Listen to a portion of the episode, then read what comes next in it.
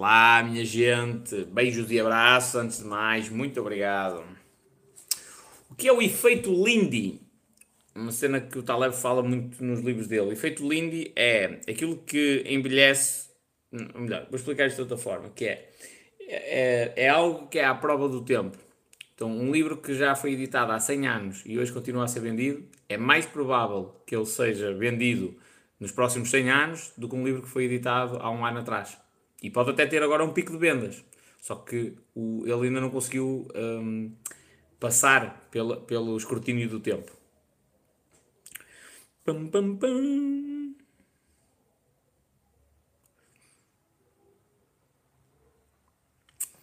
Mais, mais coisas. Vamos lá partilhar aqui coisas. Falácia lúdica. Confundir probabilidades do casino com probabilidades do mundo real. Isto acontece por. Olha, um, um exemplo concreto disto. Um, o, o, conceito de falácia lúdica tem a ver também, mais, mais concretamente, com a aleatoriedade do casino e comparar isso com a aleatoriedade do mundo real.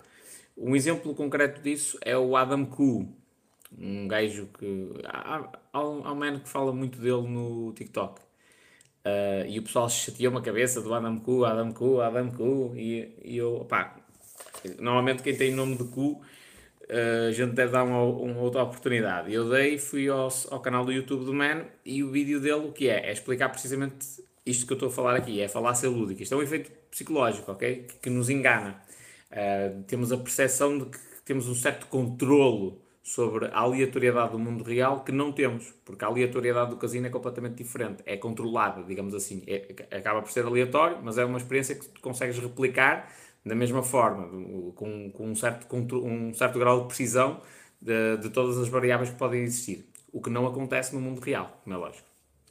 Uh, então, o exemplo que ele fala é precisamente do casino, da roleta, que a roleta tem duas casas que são verde e esse verde faz com que o casino tenha uma vantagem uh, estatística, uma probabilidade a favor dela, um, que, que usa para ganhar dinheiro, não é? no longo prazo.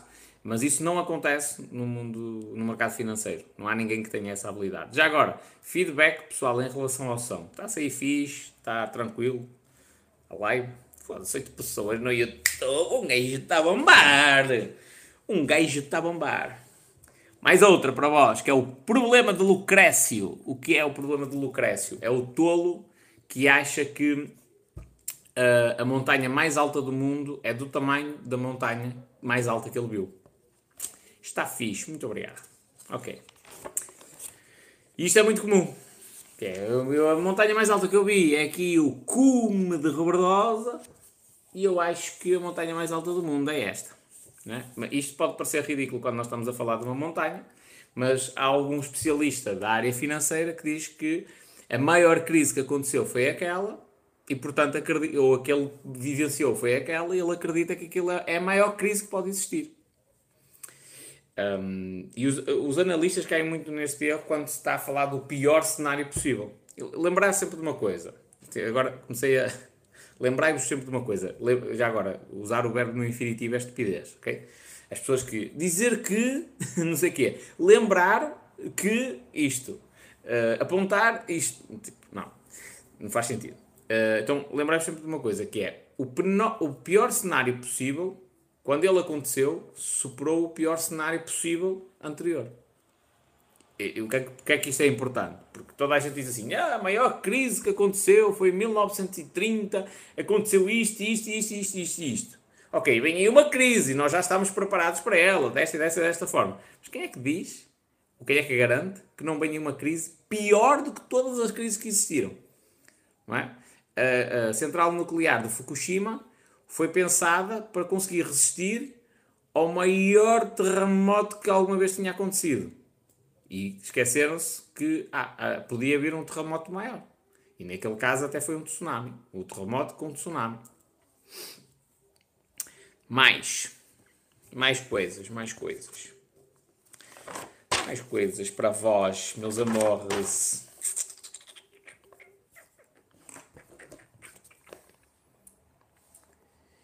Mais coisinhas. Se seis pessoas no YouTube, eu estou satisfeito. Estou mesmo satisfeito. Estava aqui a fazer uma live. Só quem está no YouTube é que vai ter esta cena. Mais, mais, mais, mais, mais, mais. Esta cena para, para os vossos investimentos é muito importante. É a desigualdade de Jessen.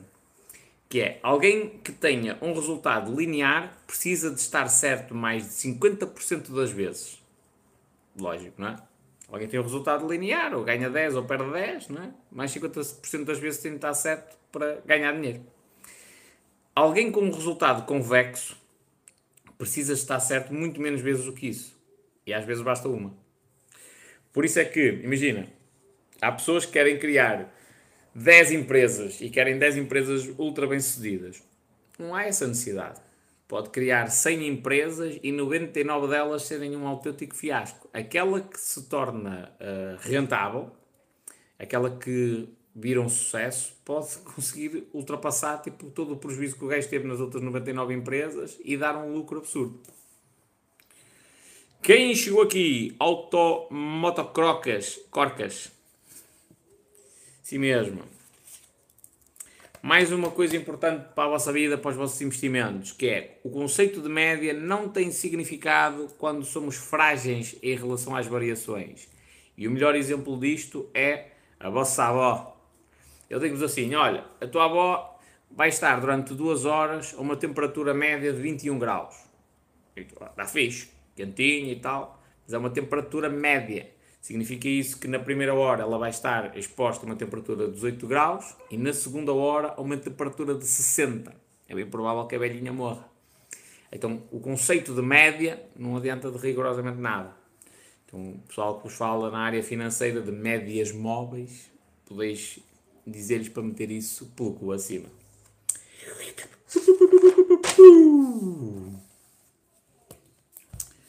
Já agora, efeito placebo curiosidade interessante. O, efe, o efeito placebo foi descoberto, é, quer dizer, já havia estudos em relação a isso, mas assim, se calhar mais a sério, uh, começou-se a falar dele uh, na Segunda Guerra Mundial, quando depois de uma, de uma operação, um médico teve de operar vários militares e não tinha medicamentos, basicamente, não tinha anestesia e tinha de os operar. Então deu ordens à enfermeira para que desse uma injeção de água salgada. E curiosamente, essa injeção de água salgada fez com que as pessoas não sentissem a dor. Isto já tinha acontecido no passado e havia relatos de, de pessoas que, hum, sobre o efeito psicológico de uma suposta anestesia, uh, permitiam que se rasgasse o músculo com o bisturi, que se serrassem os ossos e não sentiam dor. Eu sei que é uma coisa, eventualmente, que nos vai causar dúvidas, mas existiam relatos em relação a isso. E durante a Segunda Guerra Mundial, esse médico fez a primeira experiência de uma operação que tinha de fazer de urgência Uh, e depois replicou esse comportamento noutros soldados e os soldados também reagiram da mesma forma. Portanto, ele aplicou-lhes água salgada, entrou na, na, corrente sanguínea, os militares acreditavam que era anestesia e deixaram de sentir dor. Este é o efeito placebo. Um, neste caso, para um efeito positivo, mas o efeito placebo também pode funcionar na negativa. Por exemplo, um, imaginemos que há uma pandemia, não é? Uma gripe qualquer, e as pessoas estão a ser inundadas pela comunicação social de mortes, eh, que essa gripe é muito potente, vai arrebentar com tudo, ninguém aguenta, os pulmões vão, vão sair fora do corpo. Se essa pessoa apanhar uma gripe, o efeito placebo vai funcionar contra ela, aqui no sentido negativo. Vai, eventualmente pode originar a que esses sintomas gravíssimos surjam. Quando numa situação normal, se ela for de certa forma idiota, estúpida e não assistir a televisão, ela vai anular esse, o, o efeito placebo negativo neste caso. Mas o efeito, o efeito placebo positivo faz todo sentido. É? Eu posso iludir a minha mente para ela acreditar numa coisa, pode até ser a coisa mais ridícula do mundo, está tudo. Desde que eu acredito nisso e isso me faça mais feliz, está bom. Está muito bom. Mais coisas. Como é que é? Como é? Desse lado, o que é que vós quereis saber? Coisas. Senão eu fico aqui 500 horas a falar sozinho. Mas estou muito feliz, 7 pessoas no YouTube, está top. Vou partilhar convosco um pensamento muito profundo. Alguém quer saber sobre investimentos aqui? Já agora. Investimentos, negócios. Mas eu vou partilhar isso porque eu vou partilhar esta cena aqui com poucas pessoas e depois a live fica privada. Responde aí.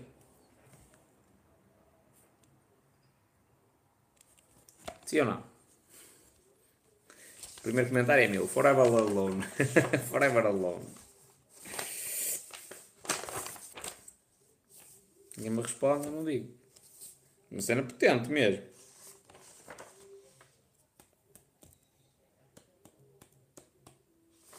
Pim, pim. Fala sobre isso. Eu também, para te fazer umas questões acerca da Binance, mas em privado. Ok. Ora bem, conceito de frágil e antifrágil. Isto é uma cena que vem do livro do Taleb, que é antifrágil. Há, há, ele chama-lhe a tríade. Há três, três estados, digamos assim. Há coisas frágeis, talvez seja a maioria das coisas que a gente conhece, tipo um copo. Um, um copo é frágil, eu pego um copo de vidro, atiro ao chão, ele parte, é frágil. Depois há uma evolução que é alguma coisa que é robusta, tipo um copo de metal, por exemplo, eu atiro ao chão, ele não parte, é robusto, consegue aguentar o choque, mas não existia um termo para o inverso de frágil, não é? o contrário de frágil. Então, algo que eu atiro ao chão e aquilo, em vez de partir, ainda fica mais forte. Qual que é? E o Taleb cunhou a ideia de antifrágil. E, e, o Taleb fala muito sobre a aleatoriedade, é um especialista, digamos assim, sobre a aleatoriedade, é sarcástico até o caralho, e por isso é que eu gosto do gajo. Uh, aponta o dedo a muitos economistas e em plena televisão há uma reportagem dele, adorei. O gajo está a comentar num programa qualquer Uh, e começa a, falar dos charlatães de fato e gravata. e começa a dizer: Isso é informação dita pelos senhores que andam de fato e gravata a enganar toda a gente. E tipo, o gajo com quem ele está um, a conversar, o, gajo está tipo no outro estúdio, está, está de fato e gravata. E ele até diz assim: tipo, faz assim: ele, Pronto, é isso, é isso. Um, ou seja, é um gajo, é um gajo que eu, que eu, um dos maiores pensadores de todos os tempos, na minha opinião. E já nem sei porque é que eu estava a dizer esta cena. Ah, Frágil Antifrágil. Ok. E eu li o Antifrágil do Taleb, um livro que eu recomendo vivamente, espetacular. E o que é que eu pensei? Tipo, eu sou frágil. Eu e a maioria das pessoas, que é, nós sabemos ganhar dinheiro. Quando fazes um investimento, sabes ganhar dinheiro quando o mercado sobe. Não é? Investes agora, o mercado caiu, daqui a 10 anos o mercado subiu de uma maneira absurda, estás a ganhar dinheiro. Mas és frágil, porque se o mercado descer, perdes. Não é? Então, eu, o que é que eu pensei? Como é que eu posso me tornar antifrágil? Como é que eu posso, independentemente do cenário que acontecer, eu, eu ficar robusto? Tipo, não é robusto, é antifrágil. Qualquer cenário que vem, eu estou aqui potente para caraças. Então, qual é que foi a lógica que, que eu acedi? Que é, se eu tiver um produto que é necessário em tempos de crise, eu torno-me antifrágil. Porquê? Então, imagina que eu tenho um produto que ajuda as pessoas a sair das dívidas. Quando vem um período de crise, as pessoas ficam atoladas em dívidas. Esse meu produto ou serviço resolve esse problema. Portanto, quando vier uma crise, eu ganho dinheiro. E quando eu ganho dinheiro no período de crise, que é quando os mercados caem, eu posso meter esse dinheiro em qualquer investimento. Não interessa. Tipo, o imobiliário vai ficar mais barato, as ações ficam mais baratas, as criptomoedas ficam mais baratas, o ouro fica mais barato, eventualmente, um, porque os mercados tendencialmente caem todos, não é? numa crise profunda. Então, independentemente de, do sítio onde eu escolher meter o dinheiro, é altamente provável que eu ganhe. Então, no período das vacas gordas, eu só estou a colher os frutos da, dos investimentos. No período das vacas magras, quando vem crise, que é quando ninguém gosta, eu estou a fazer o meu trabalho para ajudar as pessoas. Então, o segredo aí é um produto, que eu já tenho mais ou menos em mente, um produto que ajuda as pessoas em períodos de crise. Pronto. E eu torno-me antifrágil. Vem uma crise, eu até estou a bater palmas para que venha uma crise. O. O. Fogo, eu tenho que estar sempre aqui a carregar nesta cena para ver os comentários. Olha o João Alfaiate, como é que é? O que o Automotor Corcas disse assim: Como está a crise, o que vem para aí? Olha, eu não sei como é que está a crise. Não faço a mínima ideia como é que ela está. Ela ainda está camuflada, ninguém está a sentir ainda a 100%. Mas o que vem para aí, na minha opinião, vai ser devastador mesmo devastador. Já andei a ver tipo, informações sobre a impressão de moeda e tudo mais. É uma cena absurda. Absurda. Só que as pessoas não têm essa percepção. Mas mais, as pessoas não têm essa percepção. Um, continuam com gastos consideráveis, mesmo, muitos mesmo, e acham que estou maluco. Eu e outras pessoas que estão a dizer a mesma coisa. Aliás, eu recordo há pouco, agora acho que já é de certa forma consensual uh, que em uma situação difícil, ok? O pessoal já começou a ver as taxas de juros aumentar e tudo mais. Acho que já, os economistas que estudaram já se aperceberam que hum, veio uma situação difícil. Uh, mas há bem pouco tempo atrás, mas bem pouco tempo mesmo, já tinha começado a guerra na Ucrânia. Eu estava a falar sobre hum, a queda dos mercados e a minha, a minha visão acerca de, da possibilidade de, do mercado imobiliário cair. E veio um economista, isto é conversa de café, que com base em quê é que tu te vens espalhar isso aqui para as pessoas, devia ser proibido. Lá está, se o meu avô tivesse Bíblia, ia-lhe dizer a esse gajo, tu andaste a estudar para burro, não precisa saber muita coisa, basta só entender que se durante um ano de Covid as empresas fecham e as pessoas continuam a receber um salário, é, nem, nem, olha, é tipo, é a marceneiro, tiras o lápis de trás da orelha, faz as contas assim por alto e dá para perceber que um país rapidamente ia à falência. Agora imagina um ano a fazer isto, aumentar os custos de, de, de ou melhor, aumentar os custos com a saúde, com profissionais de saúde e tipo, a continuar a pagar às pessoas. Deus me livre, isso é, é tipo, é uma, é uma, é, eu acho que é uma cena mais do que óbvia, de que, que vinha uma crise fodida para caralho. Mas pronto, eu estou aqui para aproveitar. Aliás, vai entrar em um dinheiro, Bitcoin baixou de uma maneira absurda, top. Continuo a acreditar no projeto, para mim não mudou nada, bomba. É a altura de carregar, já andei a ver umas ações também potentes. E é o que vai ser. Uh, pronto. Não sei se os vossos investimentos estão, estão mais ou menos planeados dessa forma.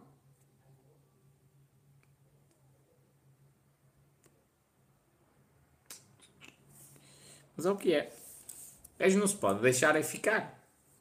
Eh, eh, aliás, eu não sei se algum. Um, diz o Automotocorcas: estão a ficar só vão ficar os melhores. Lá está, investimento antes da crise, tal e qual. Eh, já agora, vou fazer um desafio.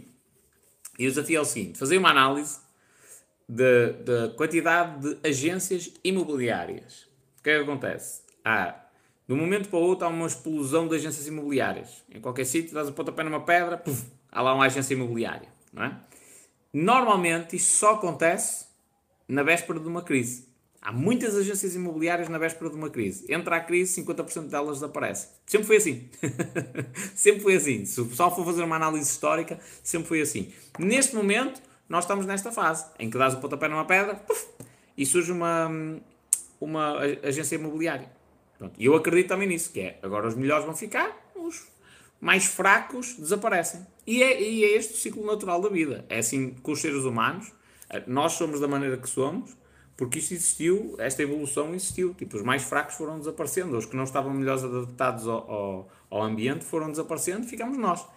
Um, isto por um lado.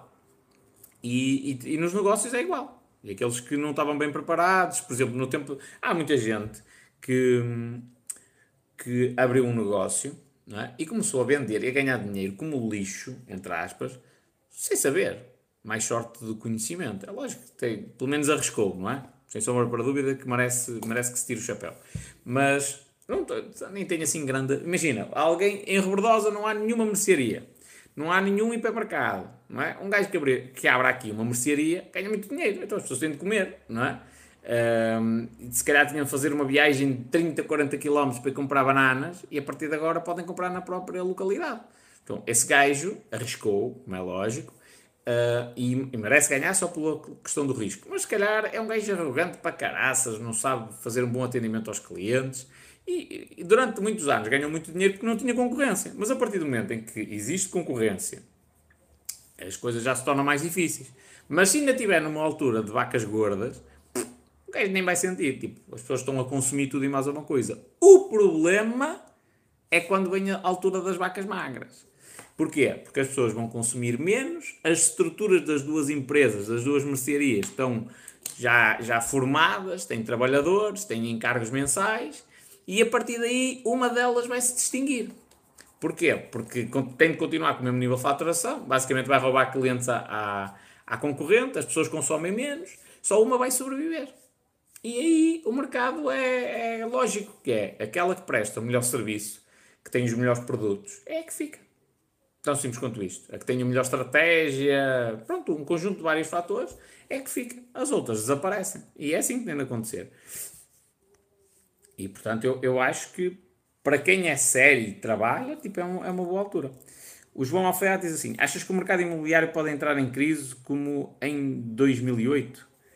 Pá, eu acho que o mercado imobiliário vai cair. Ih, já ia fechar a live. Eu acho que o mercado imobiliário vai cair. Eh, o, Paulo Leão uma vez fez um reparo muito inteligente, que é, agora resta saber qual é que é o novo valor. Vai cair, ele também acredita o mesmo que eu, vai cair, mas resta saber qual é o novo valor das casas, porquê? Com toda esta situação de Covid, de guerras, a inflação agora a disparar aí uh, para valores um, altos para caraças, resta saber qual é o novo valor das casas. Mas acredito que muitas famílias, um, tendo em conta o que leva a esta crise, não é? Que o pessoal vai dizer, ai, foi o Covid, ai, foi a guerra. Eu não acho que seja isso. Eu. Eu não acho. Na minha visão, isto, a guerra e o Covid são justificações, justificações, ou melhor, foram os motivos que arranjaram para, para, para a crise aparecer. Eu acho que tem, tem, é uma cena mais profunda. Tem a ver com a podridão de, de se imprimir dinheiro, de, de, vamos dar estímulos aí a torta e direito, e tipo, deixa as pessoas pobres e o mercado ultra uh, inflacionado e a bolha tende de rebentar mais tarde ou mais cedo. Então eu acho que isso é, é o foi isso que gerou a crise. E agora tem de se dar uma, uma desculpa. É? Uma desculpa de saúde, uma desculpa de uma guerra, é uma desculpa que as pessoas aceitam, que entendem. Agora alguém dizer assim, olha, os governantes do mundo inteiro andaram a gozar com a, com a vossa cara. E agora, ides passar fome, e miséria e ficar sem a casa porque eles andaram aí a brincar com, com as vossas vidas. Isto já não é tão entendível. Pronto, uh, mas acredito que vem aí boas oportunidades para quem quer investir. O João Alfaiate diz: Todos estes últimos acontecimentos podem ser devastadores e presenciar uma pobreza nunca vista. Também concordo. DDT, boas, mestre. Como é que é? Olha, Donuts com favais. Que top, Donuts com favais. Donald Confavais a dizer: Para quem quer ativos, este é o melhor momento nos últimos 10 anos. Acredito. Ainda não fiz essa análise assim com, com essa precisão, mas acredito, acredito. Aliás, eu estou. Uh, o, o Coetra no TikTok no outro dia deixou um comentário, tipo, gravou um vídeo a dizer que. a dizer: Meus bros, isto está muito próximo do fundo. Uh, eu já estou a investir, uh, ele está a falar em Bitcoin e Ethereum, eu já estou a investir, um, fiquei atentos. Uh, e eu deixei um comentário a dizer assim: opá, eu agora até vou adiar a compra de papel higiênico só para ter dinheiro para investir. E é mesmo, não estou a brincar, tipo, no, no, papel higiênico é exagero, como é lógico. Mas, um, mas eu estou a adiar compras que ia fazer, que estavam mais ou menos planeadas e que não são coisas urgentes porque 100 euritos, 200 que eu possa ter a mais para investir, pode refletir em muito dinheiro daqui a alguns tempos. E o pessoal, é bom que tenha essa consciência. Agora é lógico que não, não vou deixar de viver, não é? Não vou deixar de ir celebrar o aniversário de alguém porque só para ter mais 40 ou 50 euros. Não. É o, a peso e medida, não é? O balanço. Mas eu acho que é uma boa oportunidade para as pessoas serem um bocadinho mais controladas nos gastos, não é? Olha, eu não vou fazer férias. Quer dizer, sou capaz de fazer um dia ou outro de praia e tal, mas não vou fazer férias. Um, se eu fosse fazer férias este ano, imagina que eu ia fazer umas férias a custar em 1200 euros. Se eu fosse fazer férias, eu este ano talvez optasse por não as fazer. Ou reduzia essas férias a uma cena muito básica, para gastar só meia dúzia de trocos, e investia. Aí, mas ao espanhol, a gente tem de viver a vida, está tudo.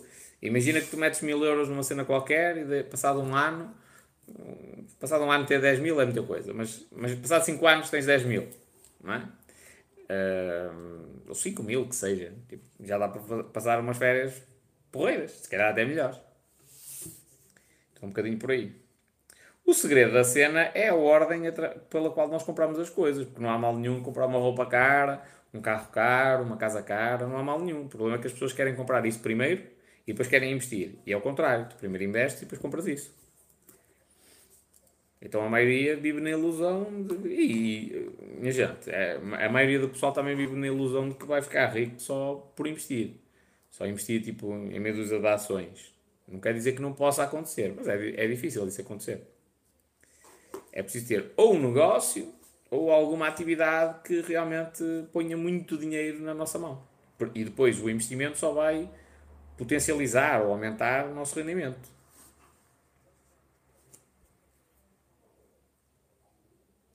Donald Confabais, quem fizer um pequeno esforço nestes tempos, se tem de estar tempo para carregar aqui, isso deve estar qualquer coisa mal.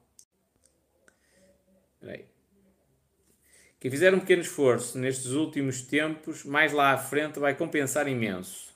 Embora sejam tempos muito atípicos, ver o lado positivo pode mudar tudo. Já com o Covid foi o mesmo. Já agora, feliz domingo. Obrigado igualmente, companheiro, e eu concordo contigo. Que é o pequeno esforço agora, pá, se calhar daqui a 5 ou 10 anitos, pode representar uma massa potente na carteira.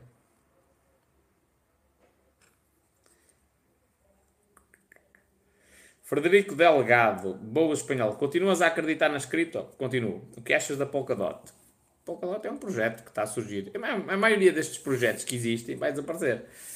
É? Tal qual foi nas dot-com, uh, no surgimento da internet, tipo, a maioria dos projetos que foram criados foi, foi se aperfeiçoando. É? E às vezes até pode um projeto ir ser lançado, uh, mais tarde ir à, ir à falência, mas o, ajudar imenso na evolução da, da, do ecossistema em que se está a trabalhar. E continuo a acreditar nas cripto, tipo, não mudou nada. Ah, mas o mercado está a cair. Então, normal, estamos num período de crise. Então, o, o conceito pelo qual o, eu, ou melhor, a ideia pela qual eu acredito nas criptos não mudou. Ele não mudou e bem pelo contrário, só se reforça agora. Que é uma cena completamente fora do controle dos governos. Isso para mim é top. Top, top, top, top, top.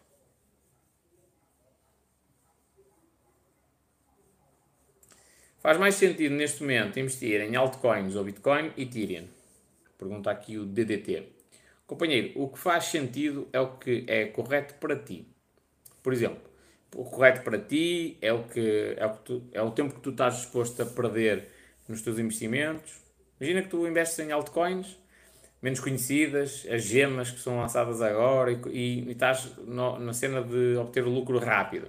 Pá, tens de andar sempre em cima. Se não tens esse tempo, às vezes até corres o risco de um momento para o outro perder tudo. Tipo Luna. Não é? Eu investi na descida de Luna, comprei. E, e olha, podia, ter, podia ter feito duas vezes o valor que investi. Uh, assim, rápido. Não, duas não, três. Sim, três vezes o valor que investi no próprio dia. Mas eu, quando investi aquele valor, era um valor baixo, não, não, não o fiz com aquela ideia de Ei, pode ser que suba já mais um bocadinho e vendo já. Não, tipo, e mesmo olhando para o lucro, eu não quis vender. Tipo, deixei. E aquilo foi praticamente a zero. E agora são uns cêntimos. Um euro, coisa assim. Ou dois, ou cinco, já nem sei. Um, pronto. Isto para dizer o quê? Que vai depender da, daquilo em que tu acreditas.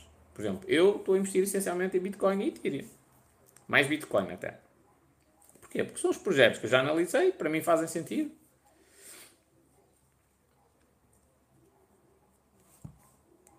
Frederico Delgado diz assim: mesmo o Bitcoin e o Ethereum, achas que, vai, que vão desaparecer? Não. Não. Donos Cofavais diz que as criptos estão em saldos. Eu também concordo. Não, Bitcoin e Ethereum não acredito. Porquê? Porque a questão é, quer se queira, quer não, o pessoal pode dizer que não acredita nas criptos, ok? Mas a realidade é que o conceito da blockchain vem resolver um problema da área financeira. É um problema que os bancos têm, que é a possibilidade de haverem transações fraudulentas, de alguém entrar no sistema e tirar um milhão de um lado e meter um milhão no outro. Isto é um problema que existe real. Um, e o, uma tecnologia blockchain, um, um, processamento feito daquela forma, é mais rápido. Apesar de demorar uma transação, por exemplo, 15, 20 minutos, consegue ser mais rápida do que a transação normal de um banco centralizado em que vai ter de haver uma série de validações, passar por uma série de sistemas e para garantir essa a confiança e a transparência, do, transparência entre aspas, a confiança do sistema. O, tudo que está assente em blockchain resolve esse problema.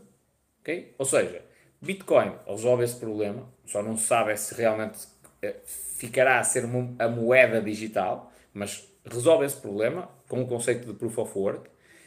Uh, Ethereum é uma, é uma cena mais avançada que permite também contratos na blockchain. Portanto, são duas cenas, os projetos em si, por trás da Bitcoin e de Ethereum, são cenas muito potentes. E digo-vos mais, eu acho, isto é a minha ideia, maluca, que o gajo ou os gajos que criaram a Bitcoin estão a projetar, ou projetaram naquela altura, que cada Bitcoin eventualmente valeria no futuro um milhão de dólares.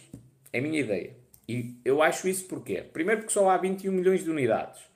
Portanto, para haver 21 milhões só, pá, tem de ser uma coisa que tenha um valor, tendo em conta que é a ideia de ser uma moeda digital, ser dinheiro que se possa utilizar fiável na internet, tem de ser uma cena muito valiosa, não é? Uh, portanto, 21 milhões vezes 1 milhão era muita massa. Um, e depois, porque a divisão de bitcoins em satoshis é de 1 milhão. Portanto, faz todo sentido. Cada bitcoin vale 1 milhão de dólares. Portanto, um Satoshi vale como se fosse um dólar. E passa a, a, unidade base passa a ser o Satoshi e nós no, no, dia a dia conseguimos lidar com isso. Por exemplo, o sistema da Bitcoin atualmente não é um sistema que seja fácil. O cérebro humano não interpreta isso. Eu transfiro-te 0. Olha, eu comprei 0.09. Não, 0.009, acho eu. É correspondente a 250 euros de Bitcoin. Quando ela estava para aí a 30 mil. Uh, e vou dar isso à pessoa que deixar o comentário que gere mais valor à minha audiência no canal do YouTube quando eu chegar a 6.666 seguidores. Ok? Uh, pá, se eu tiver a dizer às pessoas, olha, comprei 0.009, eu acho que é 0.9, interessa. Tipo, o cérebro dela não entende. Tem de haver uma, uma medida diferente. É totalmente diferente de dizer, olha, comprei 250 euros. E mesmo que eu diga, comprei 250 dólares, a pessoa entende.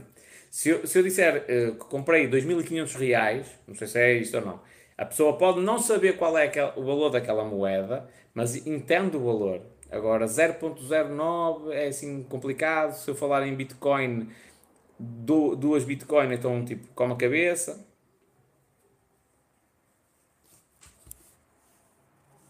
Donald Scofabais diz: Olhai para a tecnologia por trás das cripto, é das maiores invenções dos últimos anos, tal e qual a utilização da tecnologia, ela já existia, mas a sua utilização.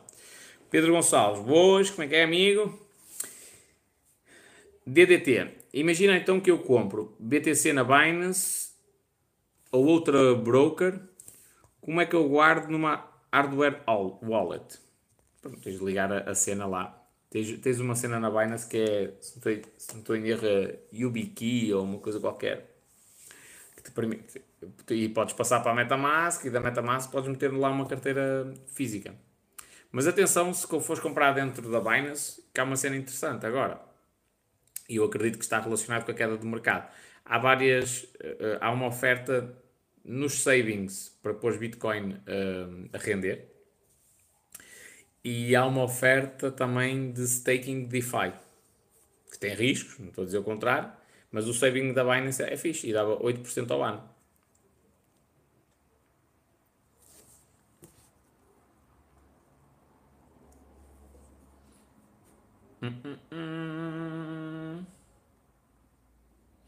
Isso depende da wallet, e, e, já agora concluindo, depende da wallet, da, da cold wallet que tu compraste, não é? Uma carteira física, tipo, parece uma pen, depende da carteira e de, de, de, a que tipo de carteiras é que essa carteira física tem ligação. Mas podes investigar. Agora depende é também dos valores que vais investir. Se for valores mais pequenos, nem sei se compensa. Já agora, uh, quando tu investes na Binance, as Bitcoin que tu compras e que a Binance compra por ti, elas não ficam guardadas uh, só num servidor, digamos assim. Tipo, há um, há um, é como se eles guardassem em carteiras físicas e depois tu andas a fazer transferências basicamente de. se fosse uma cena fictícia, estás a ver? Eles centralizam as cenas. Dona-se com favais, vai lá a tua vida, companheiro. Espanhol, falas muito bem português. Top.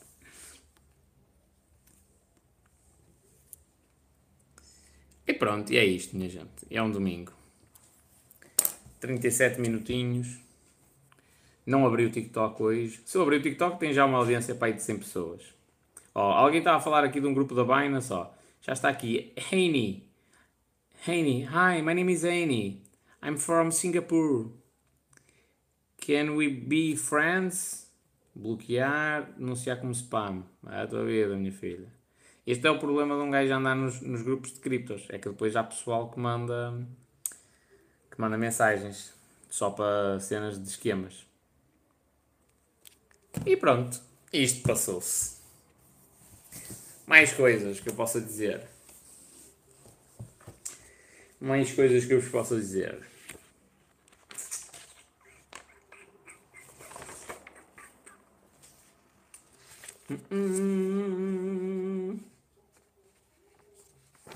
Há uma coisa curiosa que é, grande parte das coisas que nós utilizamos nos nossos dias são, nós temos a ideia que somos um ser humano ultra evoluído, mas grande parte das coisas que nós utilizamos nos nossos dias são coisas que já têm muito tempo. Os sapatos que nós utilizamos são praticamente iguais aos que os nossos, nossos antepassados utilizavam. E não antepassados recentes, tipo já há bastante tempo atrás. Um, as roupas que utilizamos, idem aspas. A, a, a nossa comida, idem aspas.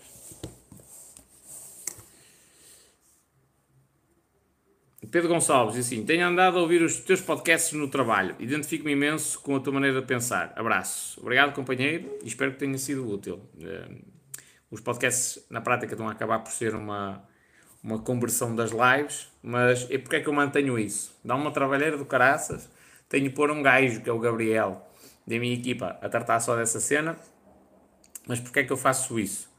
Porque se eu tivesse num emprego agora, imagino que eu voltava ao passado, estou num emprego, o que eu fazia era precisamente isso. É, enquanto eu estou a trabalhar, a fazer uma cena mecânica, estava a ouvir podcasts.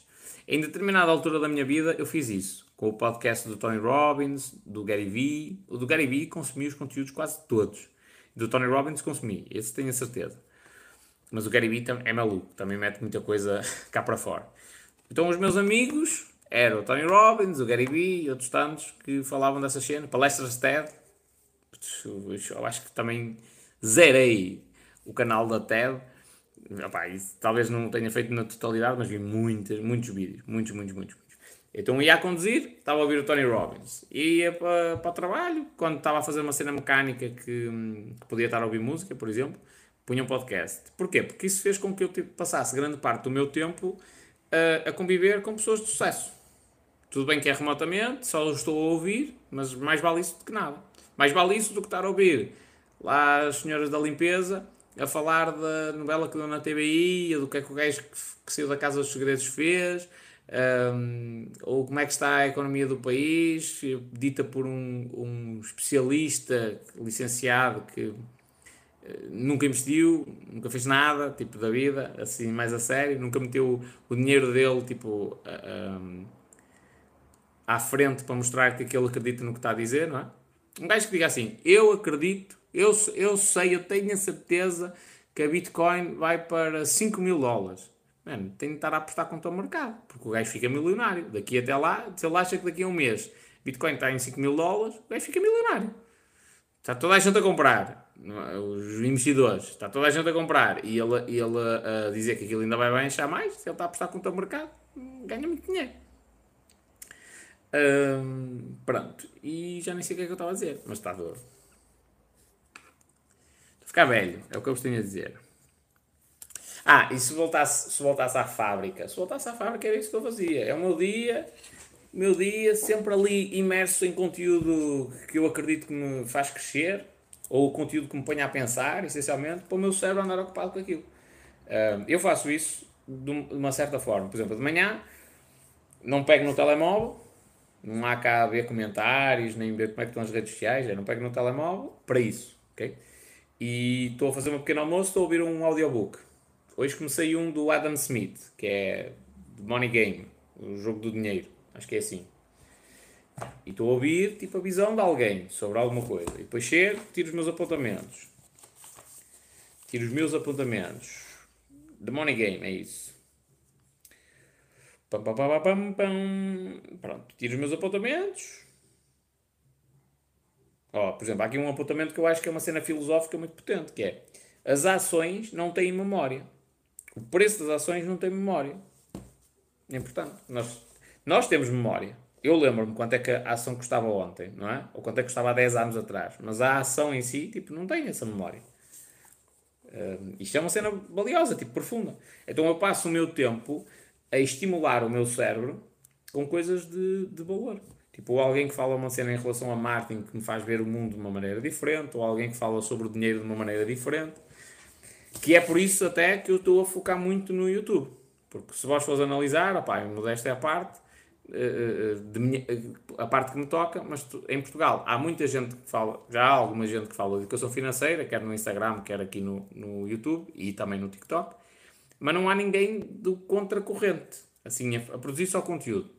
Há o Paulo Leão, que é um pensador também, um gajo que eu, eu dou muito valor, tiro-lhe o chapéu, uh, começou a produzir conteúdo até eu fui picando e tudo mais. Uh, e olha uma cena, lá está. O pessoal às vezes acha que eu, que eu só respondo aos haters, um, tipo, se respondo a toda a gente na negativa. O Paulo Leão uma vez deixou-me um comentário, uma observação que me deixou curioso. E foi assim que ele começou a produzir conteúdo. Uh, eu gravei um vídeo qualquer, alguém tripou por os bancos e o caraças, e eu disse assim: oh, amigo, então se tu eras. Se tu eras assim tão conhecedor do que é que estava a passar nos bancos, porque é que não denunciaste? Porque é que deixaste de ir um, um banco à falência?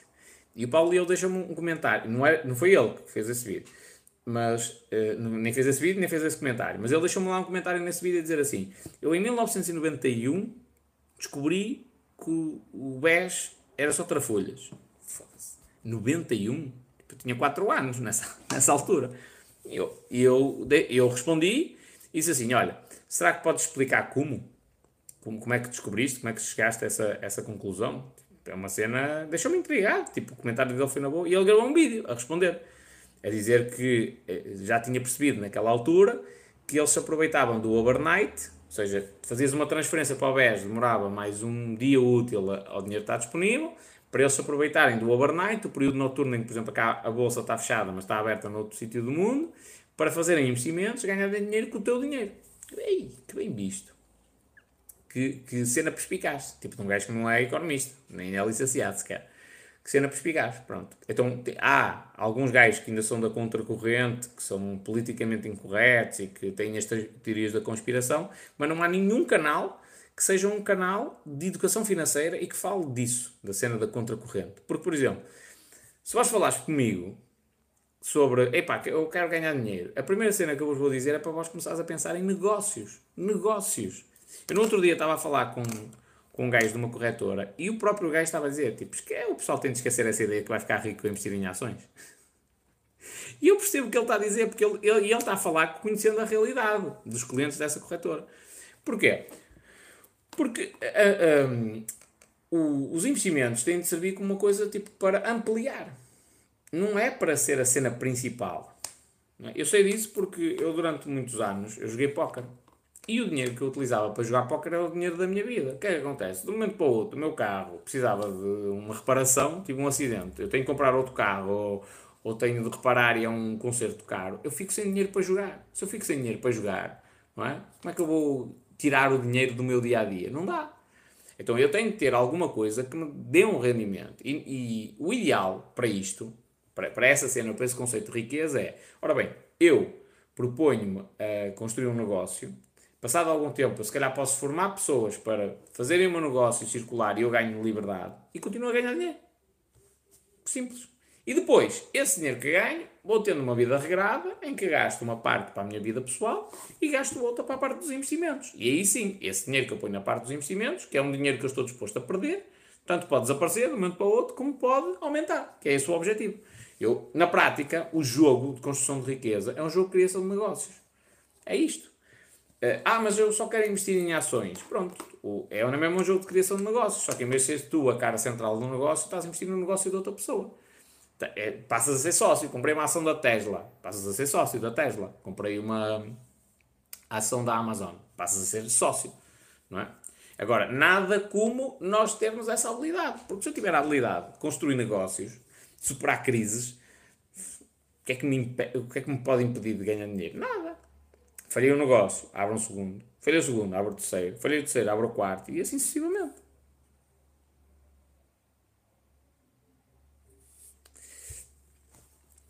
Diz o Pedro Gonçalves. Ora bem, eu ouço e vejo tudo que tem a ver com investimentos e conhecimento em 2x, mas é porque tenho essa necessidade para conseguir estar focado no assunto. Ok. Quando são cenas complexas, tens de abrandar um bocadinho. Também joguei póquer, mas rapidamente me apercebi que não tenho a disciplina emocional para tomar decisões racionais quando estou a perder. Isso é mais um motivo, companheiro, hum, que eu te, que eu te aconselho a voltar ao póquer para ganhares essa disciplina. É lógico que há situações e situações. Já passei por algum. Fisicamente, acho que só tive uma vez uma situação em que entrei em tilt e ganhei a mão. Ganhei a mão, eu joguei de forma agressiva. Estava a jogar com um jogador muito agressivo e eu joguei ainda mais. Um, porque tinha de ser assim. E o jogador ganhava. Só que eu fiz foldar. Um, mas não estava a fazer bluff. Tipo, eu estava mesmo a extrair valor daquela mão. Um, e quando eu percebi que o que eu perdia naquela, naquela mão me podia fazer passar fome, entre aspas, estás a ver?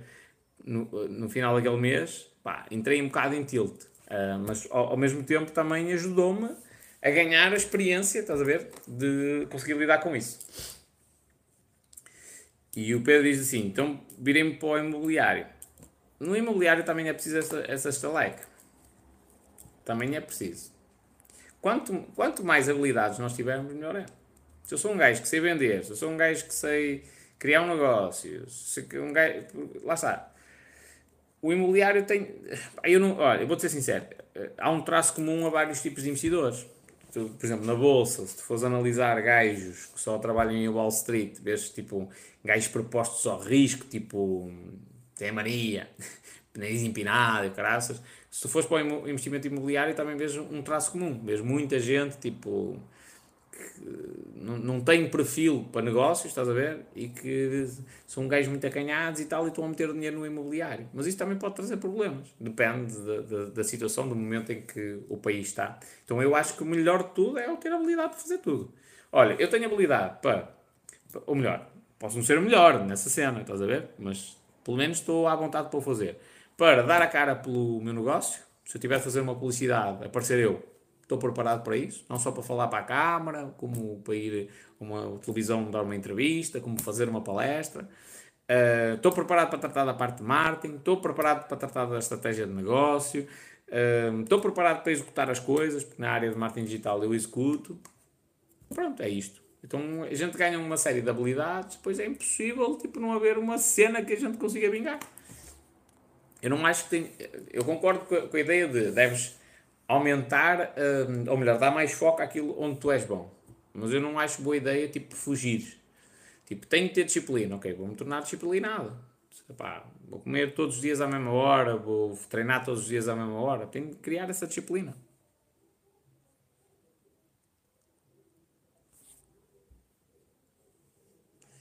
Automotocorcas, devia ter investido noutro negócio, não numa oficina. Vou ter de trabalhar até aos 80 anos. Companheiro, eh, eu percebo a tua cena, as oficinas são complicadas, mas essencialmente tem a ver com a formação de pessoas. A grande cena, onde é que está a grande diferença? E aqui, como é lógico, estamos a falar da experiência de outros empresários, não propriamente da minha, porque eu estou numa fase inicial. Mas a grande diferença entre criar um pequeno negócio e um negócio gigantesco está na habilidade daquele empresário de conseguir formar outras pessoas para serem melhores do que ele. Aliás, eu estive recentemente a falar com um amigo meu, fisioterapeuta. Eu estava-lhe a dizer assim: a tua função a partir de agora, como empresário, é formar as pessoas que vais meter aqui a trabalhar para ti, para elas serem melhores do que tu. Okay? Que é um bocado difícil. Porquê? Porque eu ganho habilidade naquela área. Pá, tenho umas mãos, eu já olho para um carro, já sei qual é a avaria, tal, tal, tal, tal. Tipo, desconstruir esta habilidade para eu perceber como é que eu a construí e ensinar a outra pessoa é uma cena muito difícil. E pior, é que nós habituamos ao nível de perfeição e não aceitamos menos do que aquilo. Não é? Eu agora já estou com uma eficiência tão grande que eu é sempre entre 90 e o 100. Não aceito 85, não aceito 75, não aceito, não aceito 60. O cliente até pode aceitar, mas eu não aceito. E isso, quando, tá, quando estamos a formar uma equipa, não pode ser assim. Eu faço exercícios agora, numa escala micro, para, para me preparar para isso e para resolver esse problema. Por exemplo, o Gabriel. O Gabriel é um editor de vídeo brasileiro e o, o rapaz trabalha comigo. O rapaz é impecável, tipo, é muito profissional, muito responsável, eu confio nele. Só que, lá está, eu pago-lhe um salário. Se eu lhe pago um salário, ele trabalha comigo, não é? Eu acabo por ser, não é um salário porque ele não é meu funcionário direto, está no Brasil. Mas, tipo, sou eu que lhe dou aquele valor mensalmente, daqueles serviços que ele me presta. Portanto, ele olha para mim como um patrão. E não pode. Porque nesta área, ele tem de ter à vontade para fazer tudo e mais alguma coisa. E, e mais ainda, que é, eu sou um gajo politicamente incorreto. Se ele tem uma linha politicamente correta de fazer as coisas, se tem medo de escrever caralho ou dizer foda-se, uh, não está alinhado comigo. Então eu pedi-lhe uma vez, ó oh, Gabriel, vais fazer aí um vídeo, mano, a gozar comigo. Faz o que tu quiseres. Põe a minha voz fininha, mete corações, mete maquilhagem na cara, mete-me cornos, faz o que tu quiseres. Tens de fazer um vídeo a gozar comigo. Estás a ver? Faz o que tu quiseres. E isto para quê? Para, para, na cabeça dele, o erro, a imperfeição, ser possível. Para uh, dizer coisas politicamente incorretas, ser possível. Para no momento em que ele vai fazer um corte, se eu digo um palavrão, ele não, não tem a tendência para saltar essa parte. E porque ele aqui disse um palavrão, é melhor não pôr, porque senão ele vai-me acusar. Não. Tipo, corta se calhar o palavrão para não sermos bloqueados nas redes sociais. Corta só o palavrão, tipo, mete um pi por cima, mas tens de ter essa, essa vontade. DDT. DDT diz assim: Espanhol, eu tenho imensas ideias de negócio, mas sou muito indeciso, não sei qual, uh, por qual embradar. Normalmente, oh, companheiro, isso, ideias de negócio toda a gente tem. Olha, não estou a mentir. O que eu mais tenho são cadernos. Ok? Cadernos. E o que eu mais tenho nos meus cadernos são ideias de negócio. Este eu comecei há pouco tempo, o caderno ainda está vazio. Mas mesmo assim, comecei há pouco tempo, ó, já tenho aqui ideias de negócio. N. Uh, e tenho muitos cadernos destes, muitos, cheios de ideias de negócio. Escolhe uma, qualquer. Pode ser uh, pim pam pum. Pim pam pum, pum. Parece boa aquela ideia? Põe em prática. Com o tempo, o que é que tu vais. Olha, o que é que eu me apercebi agora de um gajo que é criativo, que tem muitas ideias de negócio? Primeiro, não vou meter em prática nem um centésimo delas. Um centésimo. Esquecer essa cena. É mesmo para esquecer.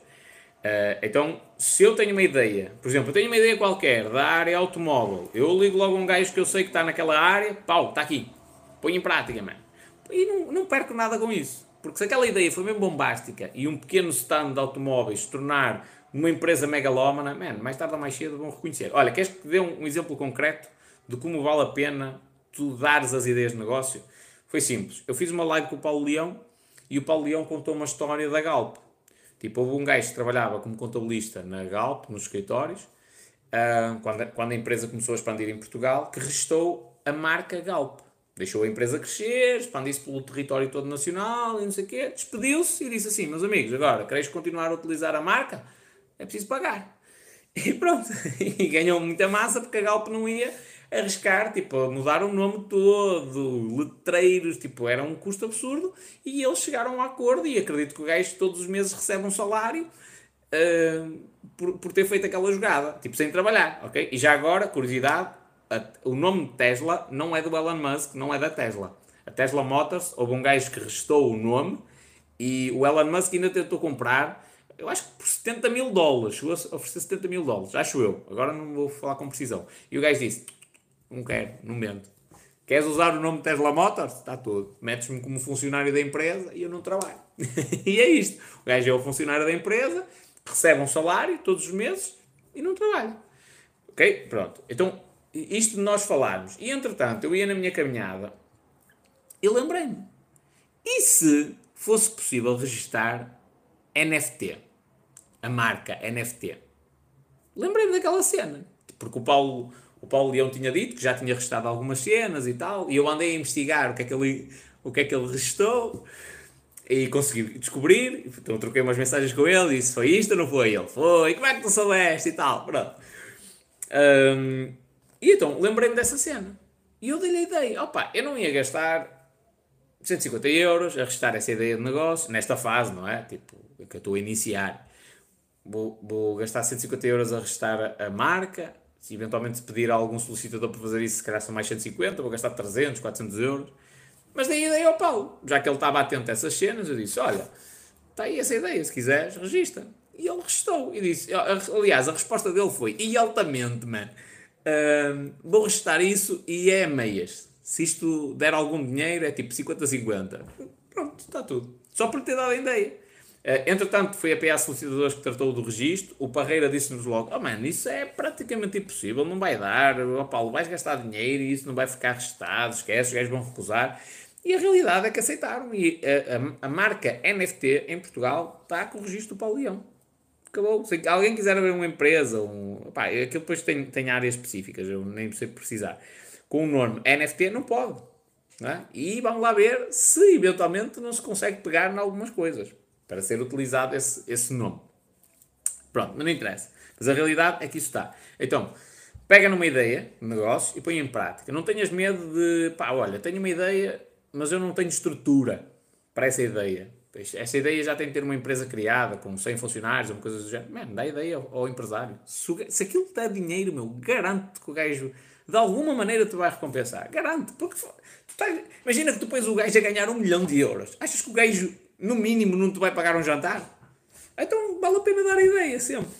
Mas o mais importante de tudo, que é essa, essa cena do nosso cérebro nos dá muitas ideias, também é uma maneira de procrastinar, que é tens muitas ideias, e como tu tens muitas ideias, ah, não, não, não, pá, não vou pôr nada em prática porque eu não sei, estou com dúvidas. Não, escolhe uma e põe em prática. E vais falhar, prepara-te para isso, tipo, vais falhar. É provável que a primeira ideia não resulte, é provável que a segunda, a segunda não resulte. Só que no meio do processo, a competência que tu estás a ganhar é a cena mais valiosa, mano. Olha, o meu modelo de negócio neste momento começou com, com eu ser prestador de serviços na, na internet para colocar as campanhas de publicidade à frente das pessoas. E ainda faço isso, ok? Começou assim, com a ideia de eu não vou aparecer. Tipo, não vou, pá, uh, não, não vou aparecer tipo, nas campanhas publicitárias e tudo mais, tipo, eu só trato da parte técnica.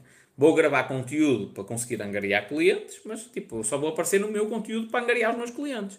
Só que quando eu comecei a gravar o conteúdo, e da maneira que eu me expresso e tudo mais, eu comecei a ganhar seguidores. E hoje tenho uma base de pessoas que querem ouvir aquilo que eu tenho para dizer grande, que me fez repensar o meu modelo de negócio.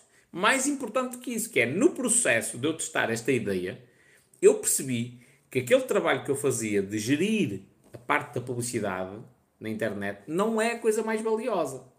Ajuda muito, sem sombra para dúvidas. Modéstia à parte, como é lógico, porque é, é os serviços que eu vendo. Ajuda muito, ajuda. Dá para ter uma expansão muito grande. Mas não é o mais importante. Por isso é que algum gajo que vai começar agora, mete-vos publicidade no Instagram, tem 5 seguidores, fala para vós, é difícil ele vender. Porquê? Porque ele ainda não tem a cena mais valiosa, que foi isso que eu construí sem querer. Que é ter a atenção das pessoas e ter influência sobre as pessoas.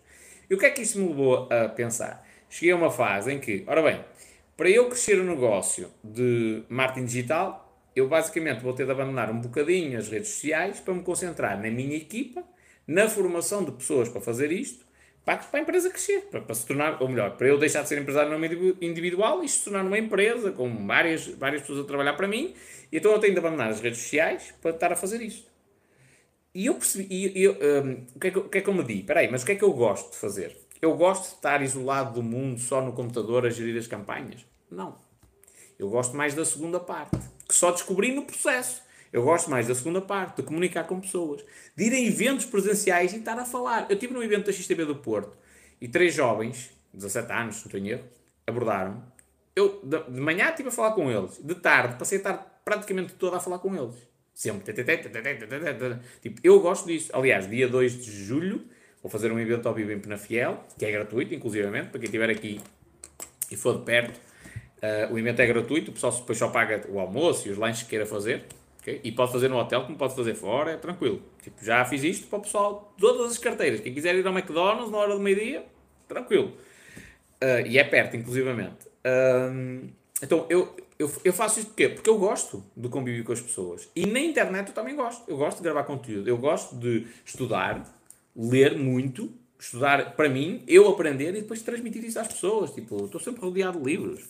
E é mais isto, mais aquilo. Eu, entrou, entrou aqui uma verba este mês, um, além de eu estar a canalizar para investimentos, tipo, ok, livros deste mês. Que dois livros é que eu vou comprar? Um ou dois livros que eu vou comprar, tipo, potentes.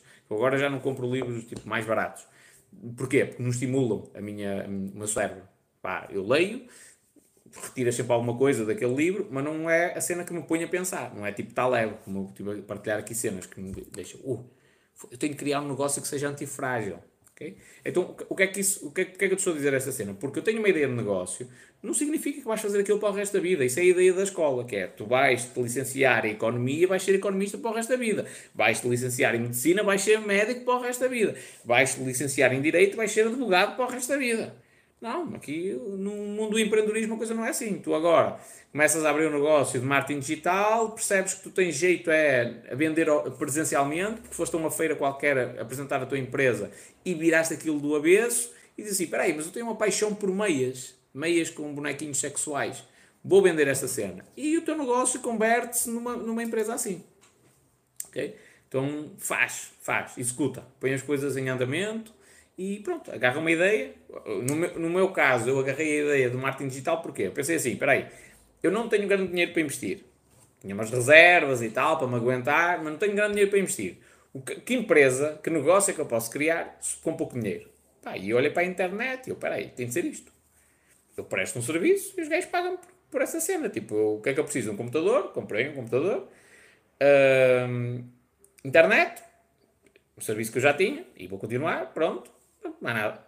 De resto, mais nada. E depois para gravar vídeos, olha, foi o meu telemóvel, que ainda está aqui. O Samsung A7, velhinho, partido. Já estive a pensar em comprar um iPhone, que agora faz sentido. Não sei se será o melhor telefone ou não, mas é um telefone desses, desses valores. O, o telefone que eu tenho aqui a fazer a live é um Xiaomi qualquer, custou 300 euros. É o telefone mais caro que eu comprei até hoje. Uh, mas, por exemplo, tá, dá muitos erros ó, a focar a imagem, da cor e tudo mais. Pronto. Eventualmente estou precisando de uma cena melhor. Não para telefone, mas como câmara. Mas também convém que seja uma câmara portátil, não é? Para eu andar em qualquer lado e poder gravar e ter internet. Um, e, e isto já está na minha mente, que é, se eu comprar um iPhone, eu vou continuar a andar com o meu Samsung A7. Porque o telemóvel funciona. O propósito do telemóvel é eu fazer receber chamadas e fazer enviar e receber mensagens. E para isso ele serve. E, inclusivamente, eu sou o gajo que quer largar o telemóvel. Eu não gosto de atender chamadas. Só, e nem atendo, na maioria das vezes. Só devolvo a chamada. Uh, não tenho notificações nenhumas. Portanto, quem me mandar uma mensagem, eu nem recebo, nem tenho, o ícone das mensagens nem fica lá com o número de mensagens que estão por ler. Nem isso. Só quando eu entro mesmo dentro das mensagens é que vejo as mensagens que estão por ler. Então, uh, se eu trocar o cartão para o iPhone, qual, qual, é que é a ideia aí? É a cena de status, não é? Então, como um treino mental, eu prefiro deixar o iPhone em casa, porque ele é só, imaginemos que eu o compro, é só para a produção de conteúdo e ando com o Samsung A7.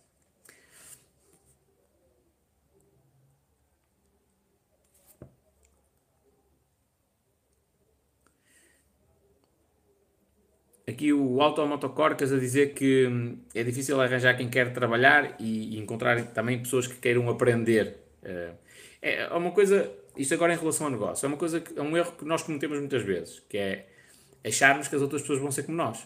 Está errado. Imagina, eu não posso pedir a ninguém que venha trabalhar para mim agora, ou no futuro, seja quando for, que tenha a minha maneira de trabalhar. A minha maneira de ver o mundo. Isso é impossível. Porquê?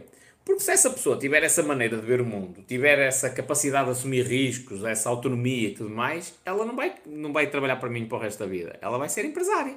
Ela vai fazer a mesma coisa que eu faço. Tipo, vai chegar a uma altura que diz assim: então para que é que eu estou a trabalhar para este gajo se eu aceito assumir riscos, se eu sei gerir uma equipa, se eu sei vender, para que é que eu vou estar a trabalhar para este gajo? Não é? Isso é um erro.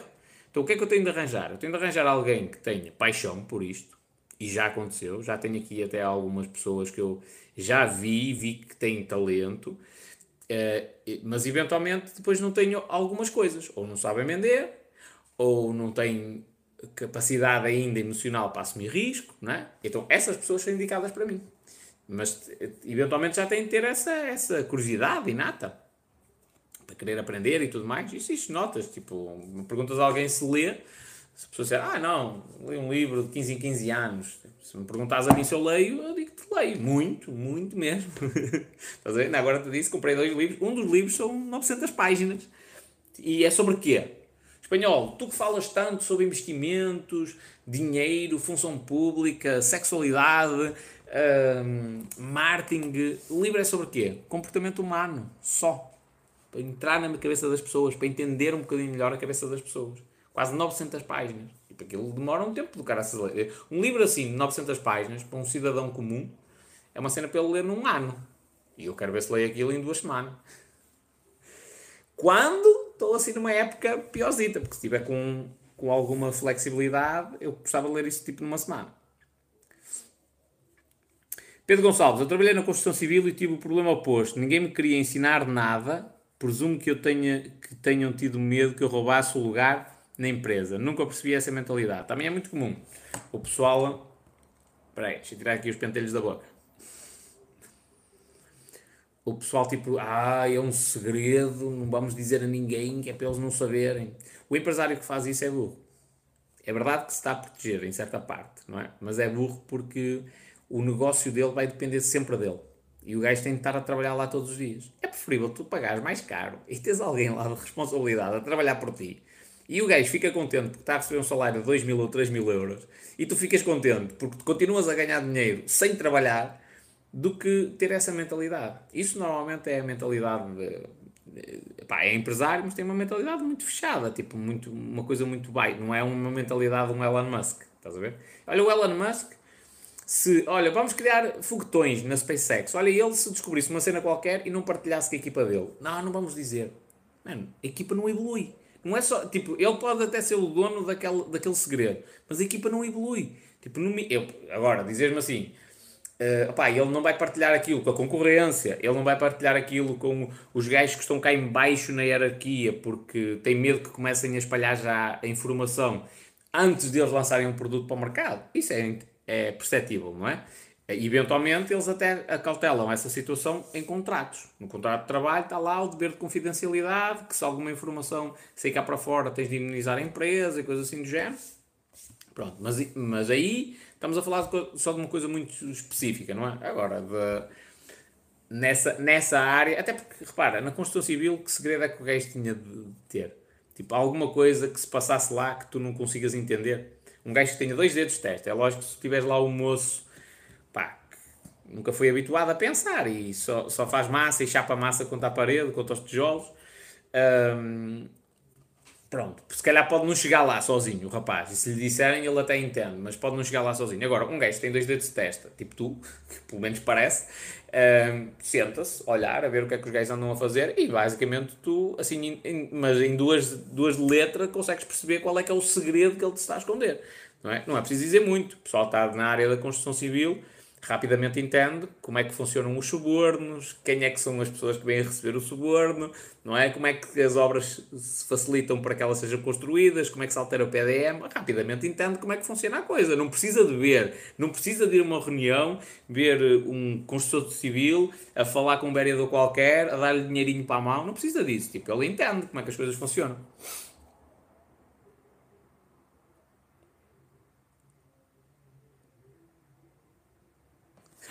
Diz o Pedro. Carrega o saco de cimento e deixa lá as perguntas. Mano, isso é. Isso é, é, é, é cena comum. O pessoal é, pensa que, que os outros não são inteligentes. E atenção, que eu sei que recebo muitas críticas assim. Mas não, eu, eu, é o contrário. Eu, eu volta e meia sou, sou agressivo para as pessoas pensarem e terem mesmo consciência que não são mais que os outros. Eu, se eu apanhar um gajo, desculpe, senhor doutor, é o Piori. Está tá desgraçadinho da vida dele. Eu vou fazer mesmo questão a qualquer coisa. O gajo diz você. Eu digo, você? O senhor doutor eh, estudou quantos anos para, para me dizer você? É logo, é mesmo para humilhar. Se ele errou numa palavra qualquer no português, escreveu um texto qualquer que tem uma vírgula mal posta, pumba, logo, logo. Porquê? Para ele entender que ele não é mais do que a funcionária da limpeza. É? E isto acontecia muito na função pública.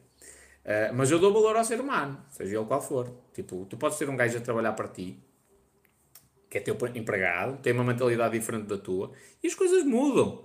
Eu, recentemente, tive a rapariga e falei-lhe de, de algumas tipo, mandou uma mensagem e tal, e eu ajudei naquilo que foi preciso. Um, e falei do pai rico, pai pobre. A rapariga leu o pai rico, pai pobre, e eu já lhe tinha falado algumas cenas em relação a investimentos imobiliários. Passado algum tempo, essa mesma rapariga foi ela que me disse: Olha, eu vou investir num imóvel nesta, nesta, nesta condição. E eu, foda-se, para arrendar. Tipo, é, tem uma mentalidade empregada? Tem, mas isso não significa que vá ficar assim para o resto da vida. Eu também era empregado e tinha mentalidade de empregado e só reclamava de tudo e mais alguma coisa e a culpa é dos outros e o salário mínimo tem de aumentar e mudei a minha mentalidade. E como eu mudei, qualquer pessoa muda. É verdade que eu tenho uma coisa que posso dar a meu favor, que é eu sempre tive uma visão diferente do mundo, ok? Mas não quer dizer que a minha visão estava certa. Bem pelo contrário, que eu tinha típica mentalidade de empregado, típica, típica reclamar de mais alguma coisa. Pá, era trabalhador, era responsável, sim. Um, mas não tinha visão de empresário, digamos assim. Era justo também naquilo que fazia. Se a empresa tinha razão, tinha razão. Mas não tinha esta visão que tenho hoje. Então, qualquer pessoa pode mudar. O rapaz está a cartar o saco de cimento. Não quer dizer que um dia... Repara no seguinte. O, melhor, o médico mais antigo vai ser sempre o melhor médico do mundo. Não eventualmente nasce uma criança hoje, que é um prodígio, e atenção que isto de talento, nem de propósito estou a ler um livro sobre isto, talento não existe, não é, é não é propriamente isso que faz a excelência, mas eh, nasce hoje uma criança que se vai dedicar à medicina de uma maneira absurda, que aos 25 anos de idade é o melhor médico de todos os tempos. Isto pode acontecer. Ai, mas eu sou médico há 50 anos, o que é que isso tem a ver? Foste, és médico há 50 anos, tens experiência, tens um conhecimento profundo, mas não significa que não possa existir alguém que se torne melhor do que tu. Não é? Até porque, eh, eh, por exemplo, ouves o Mike Tyson a falar e o Mike Tyson dizia que acordava às 4 e meia da manhã, acho eu, uh, para treinar. E, e, ele dizia: os outros acordam às 5, eu acordo às 4 e meia. Se vier algum gajo maluco que começa a acordar às 4 e meia, eu passo a acordar às 4. Se vier outro gajo a acordar às 4, eu começo a acordar às 3 e meia. Se vier um gajo a acordar às 3 e meia, eu passo a acordar às 3. Eu, te, eu tenho de estar sempre à frente dos outros, para continuar a ser sempre o melhor, o número 1. Um. E a mentalidade do Cristiano Ronaldo é exatamente igual. Portanto, um patrão que diz assim, olha, cala, cala, cala, tu não, sabes, não percebes nada disto, não, se tiveres um negócio um dia, tu vais perceber e tal, e não te vou dizer porque tu não entendes pessoa tipo, não está até a zelar pelo teu desenvolvimento. Apesar de que há coisas que ele se calhar não quer dizer e está no direito dele. Estás a ver? Mas aí às vezes é, é ou é mais a desvalorizar a, o teu conhecimento, tu enquanto ser humano, do que propriamente te querer ajudar. Que não tem essa obrigação, diga-se passagem, ok?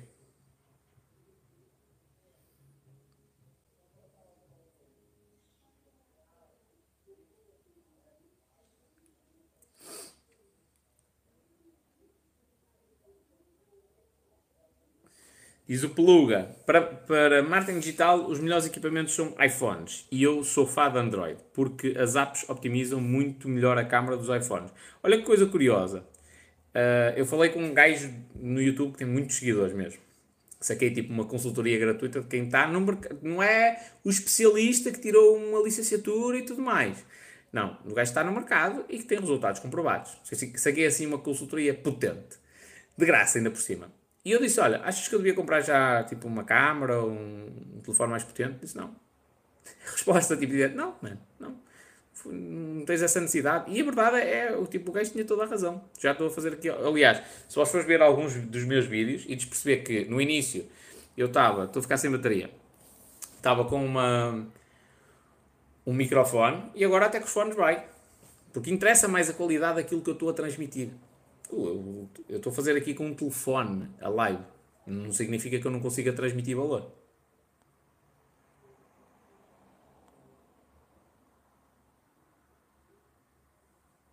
DDT, acho que está na altura de fazeres um novo livro sobre um novo vídeo sobre os melhores livros que já leste. Está planeado. Está planeado. Uh, não para o TikTok, porque senão depois o pessoal não encontra, mas aqui para o YouTube. Está planeado sobre os livros de tipo. Quero começar a investir. Que livros é que eu acho que o pessoal deve ler?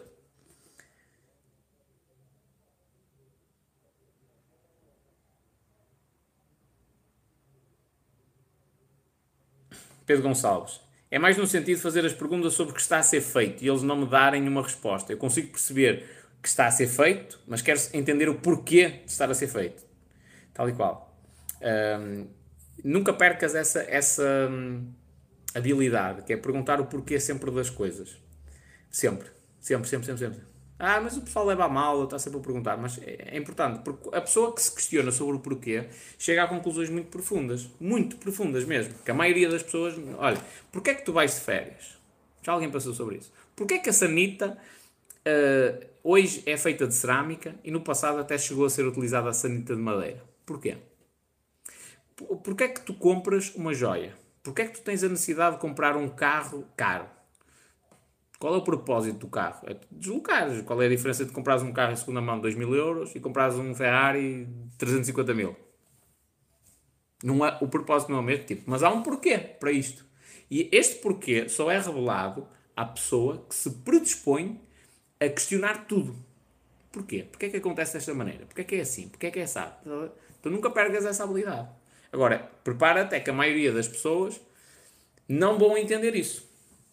Essa pergunta sempre porquê, porquê, porquê, porquê, porquê. E depois, pior, que é tu vais chegar a conclusões profundas sobre o funcionamento da sociedade e tu vais transmitir isso às pessoas, elas vão dizer que tu és maluco. E tu talvez sejas o único daquele grupo que está a ver as coisas como, como devem ser. Por exemplo, olha, vou-te dar aqui um exemplo concreto, que é a minha opinião, filosofia, ok? A sociedade atual tem os problemas que tem, as dificuldades que tem, as pessoas andam às cabeçadas umas com as outras devido a dois fatores, a duas privações, privação de sexo e de sono. É a minha opinião, vale que vale. E isto vem de uma reflexão profunda, de perguntar porquê é que as pessoas fazem isto? Porquê é que a pessoa saiu, acabou de sair de casa e, chegou ao stop um, e porque alguém se meteu assim mais um bocadinho rápido, ela buzinou e saiu, saiu do carro e meteu-se à porrada com o outro gajo. Porquê? Qual é o motivo? E se, tu analisas isto profundamente, começas a perceber que uh, o ser humano tem um, uma pulsão muito grande pela parte sexual, a, a vida uh, cotidiana faz com que as pessoas tenham um nível de stress muito grande que impede que haja o fluxo natural de sexo, um, e se calhar também não têm o tempo suficiente para terem sexo, isso condiciona tipo, o humor da pessoa, a falta de sono é igual. Então ela a mínima coisa sai e anda a porrada e é facadas e é, uh, não se está bem com a mulher e depois o emprego não corre bem. Isto é um ciclo vicioso. Então esta privação das duas coisas vai fazendo com que o, o ser humano tipo, não se sinta feliz. Porquê é que eu estou a dizer isto? Porque estas revelações, digamos assim, ou estas conclusões, só aparecem ao ser humano que questiona o porquê das coisas. Pedro Gonçalves, pai rico, pai pobre foi o ponto de viragem na minha mentalidade financeira, tal e qual como a mim. Mas é mesmo assim. E o Kiyosaki, olha, é um gajo que eu pessoalmente, pá, gosto das ideias dele, não te posso dizer que gosto do gajo, tipo a personalidade e tal, não é, tipo, gosto mais do Gary Vee do que do Robert Kiyosaki. Mas o que o gajo diz, diz com uma precisão incrível. O que o gajo diz faz sentido. O, o que o gajo está a descrever é a realidade dos ricos. E eu conhecia muita gente rica, felizmente, tem essa possibilidade. Pá, eu entendia que eles tinham uma vida diferente, mas a maioria das pessoas só olha tipo, para a cena exterior. Olha para... E eu já fiz isto no passado, já cometi esse erro. Olha, pá, o gajo anda com uma camisola de marca. O gajo anda com um carro todo XPTO. O gajo tem uma casa grande. Tipo, só reparo nisto. Mas eu nunca me dei ao trabalho de reparar no modelo mental deles. E a partir do momento em que o Robert Kiyosaki me chamou a atenção para isso através de um livro, eu comecei a pensar, tipo, peraí, mas o que é que os gajos compram? E começa a detectar que eles investem em ações. Olha, curioso, eu conhecia alguns gajos ricos, já me dava muito bem com eles. Só quando eu comecei a falar sobre riqueza, sobre o pai rico, pai pobre, sobre o segredo da mente milionária, é que eles disseram, ah, já li esse livro, sabes, é fixe, eu gosto. Não sabias dizer isto antes? Da mesma maneira que, que ah, o estudante de medicina é muito inteligente, não é? Quanto mais eu estudo sobre memória, sobre memorização, sobre técnicas para estudar de maneira efetiva, mais eu entendo que há muitos estudantes de medicina a saberem essas técnicas. Só que, curioso, eu descobri essa cena, para mim fez um sentido do caraças, tipo palácios da memória, mapas mentais, fez um sentido absurdo, eu partilho. E o que eu descobri também é que sempre que eu deteto um estudante de medicina que sabe essas técnicas, tendencialmente ele não diz a ninguém. Porquê? Porque tenho uma vantagem competitiva, eu faço aos colegas. Só por uma questão de ego, porque repara, a sociedade ganha muito mais se o gajo chegar à faculdade e disser assim: amigos, eu descobri uma cena, uma técnica de memorização que permite decorar um livro inteiro de um dia para o outro. Os, os colegas, o que é que eles vão querer? Fazer a mesma coisa. A sociedade até evolui dessa forma, porquê? Porque, mesmo que seja um curso pago, tipo, vai dizer aos colegas: olha, comprei este curso porque é top. Uh, porque eles acabam por memorizar mais coisas não é? E eventualmente gastam o seu tempo a praticar outras cenas que são realmente importantes e cagam nos exames, tipo, de um dia para o outro eles decoram tudo. Então acabávamos por ganhar, se calhar, médicos mais competentes. Só que eles não fazem isso porque é ego. É o eu, eu descobri esta técnica, mas a ideia não é só eu passar, a ideia é eu passar e ser o melhor. Olha José Manel, como é que é? José Manel, quando é que fazes um vídeo da impressão de dinheiro que foi feita? Companheiro, está no prelo, uh, mas eu ainda não tive tempo para me debruçar sobre isso. Mas posso dar aqui alguns dados se eu tiver aqui à mão. E tá, eu estou a ficar sem, eh, sem bateria. Sem bateria. Mas eu, eu vou-te dizer de cor, que eu sei mais ou menos. Entre abril, abril de 2016 e dezembro de 2019, o Banco de Portugal emitiu mil milhões de euros. Ok? Abril de 2016, dezembro de 2019. Não, foda-se. Dezembro de 2016 a abril de 2019. Sim, é isto. Dezembro de 2016 a abril de 2019, o que foi impresso de dinheiro em Portugal, mil milhões de euros. De dezembro de 2019 a abril de 2022, portanto estamos a falar do mesmo período, só que em anos diferentes. A abril de 2022, 6 mil milhões de euros. E isto já mostra a dimensão da crise que aí vem também. Então, o nosso dinheiro passou a valer muito menos, muito, mas muito menos mesmo.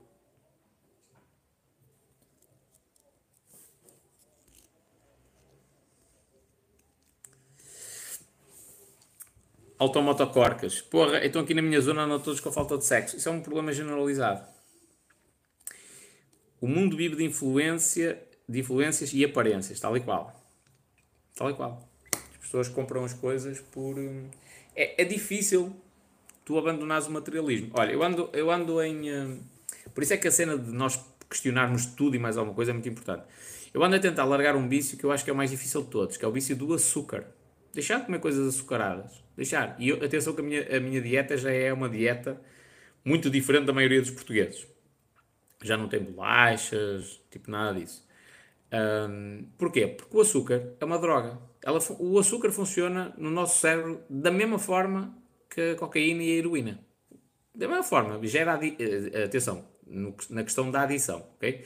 Não na forma como tu reages ao açúcar. Na questão da adição funciona exatamente da mesma maneira. Só que é uma droga legal. Também não tem aqueles efeitos psicotrópicos e tudo mais, tipo, não ficas todo alucinado. É uma droga legal. Só que é uma droga que a própria sociedade tem coragem a consumir. Tenta largar o açúcar totalmente. Em tudo. Tudo, tudo, tudo. Olha, eu já não tomo café. Se tomar café, tomo, tomo sem açúcar, tranquilo. O meu iogurte não leva nada. É iogurte natural, só com banana. Pronto, tem o açúcar, mas é, é o açúcar natural, digamos assim, da fruta. Não, não leva nada a acrescentar sabor. Mas no início tinha de ter mel, que era para ficar doce, porque o meu o meu paladar ainda não estava habituado a uma coisa tão amarga. Mas mesmo assim eu ainda não consigo largar totalmente o açúcar. Porquê? Porque o meu trabalho é um trabalho de criatividade, é exigente mentalmente, não é fisicamente, mas é mentalmente. E eu tenho, em determinados períodos, estou ultra cansado, com uma exaustão mental gigantesca. O que é que o meu cérebro pede? Açúcar, como chocolate. E fico logo todo aceso. Uh, e não pode ser assim. Eu tenho de largar isso. Mas é, é uma cena difícil. E isto só acontece por eu perceber o porquê das coisas. Eu, eu entendo o porquê de ter de comer chocolate, o quando como chocolate, e quando eu entendo o porquê das coisas, eu começo a perceber como é que eu posso ultrapassar tipo, essa dificuldade. Já Manuel a dizer, como eu te compreendo, é um vício. É? E é o vício mais. Olha, já deixei de fumar. E pá, andei ali a dar umas cabeçadas antes de deixar de fumar definitivamente, mas consegui. Era sedentário, passei a fazer exercício, ou seja, larguei o vício do sedentarismo, de ir ao café todos os dias, larguei esse vício, de sair à noite, larguei esse vício, andar sempre em jantaradas com os amigos, larguei esse vício, deixei de beber, beber, beber, ok? Não totalmente, porque eu bebo água, mas deixei de beber álcool, não bebo uma pinga de álcool. Bebi um copo de vinho, só para vós perceberes.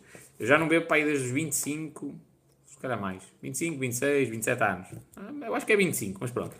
Imagina, não bebo desde os 25 anos, tenho 35. já não bebo há 10 anos. Bebi um ou dois copos de vinho quando me paralisou a língua, só para despistar uma cena. E bebi por uma questão terapêutica, só para despistar se eventualmente era um nível de stress muito elevado e se eu ao beber, tipo, diminuía. Não queria estar a meter eh, medicamentos nem nada do género, tipo, só beber diminuía esse nível de stress, só para eu perceber se realmente era stress. Diminuiu ligeiramente, mas não foi uma coisa assim muito notória. E desde aí voltei a não beber. Tipo, e eu consegui largar esses vícios e o vício do açúcar é fodido. É muito fodido.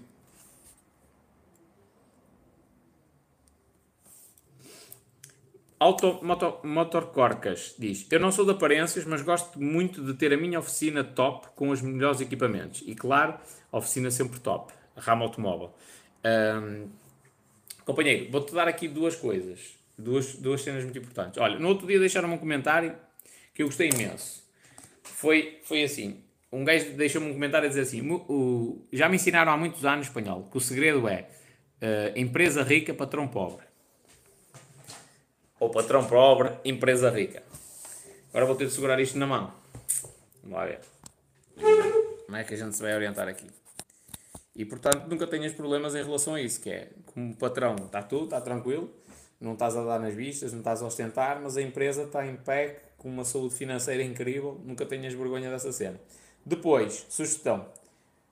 Grava vídeos para o YouTube e para o TikTok sobre mecânica. Grava. Tipo, o teu negócio vai explodir, mano. Porquê é que eu estou a dizer isto? Porque na área automóvel há uma curiosidade muito grande. Às vezes tu, o pessoal que viraliza nas redes sociais, às vezes não é, é. É, lógico que a maioria dessas pessoas são carismáticas. Mas muitas delas não é porque sejam muito carismáticas.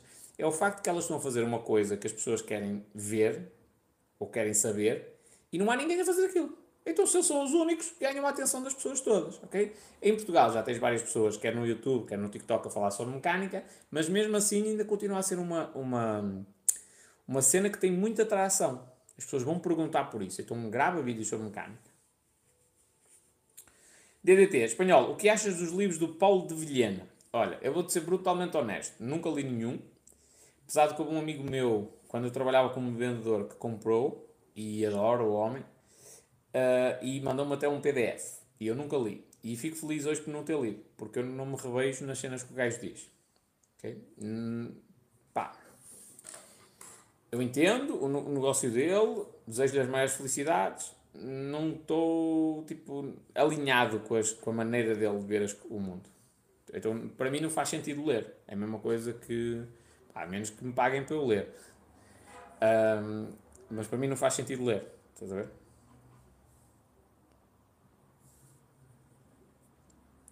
Eu, eu não gosto. Olha, por exemplo, este livro. Por isso é que eu estou a dizer agora de. E houve uma altura que até fiquei fodido com o gajo. Eu vou andar a ajudar o gajo na área dos negócios e o caralho, e o mano vai comprar o curso desse man. Eu andar a ajudá-lo de graça. Porque o gajo estava numa situação. Numa situação fiquei fodido, mas não. Tipo, fiquei para mim. Não, não, nem disse ao gajo. Então anda a ajudar o gajo de graça porque ele está com a corda ao pescoço, vai perder tudo.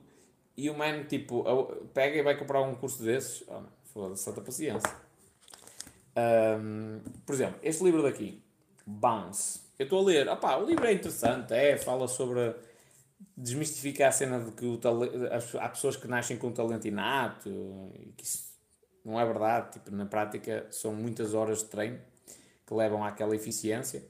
Um, Pronto, este livro para mim não tem interesse nenhum, não vale a pena. Porquê? Porque o, o gajo que escreveu este livro um, leu vários livros, passou por uma situação difícil, leu vários livros e eu já li os livros que ele leu.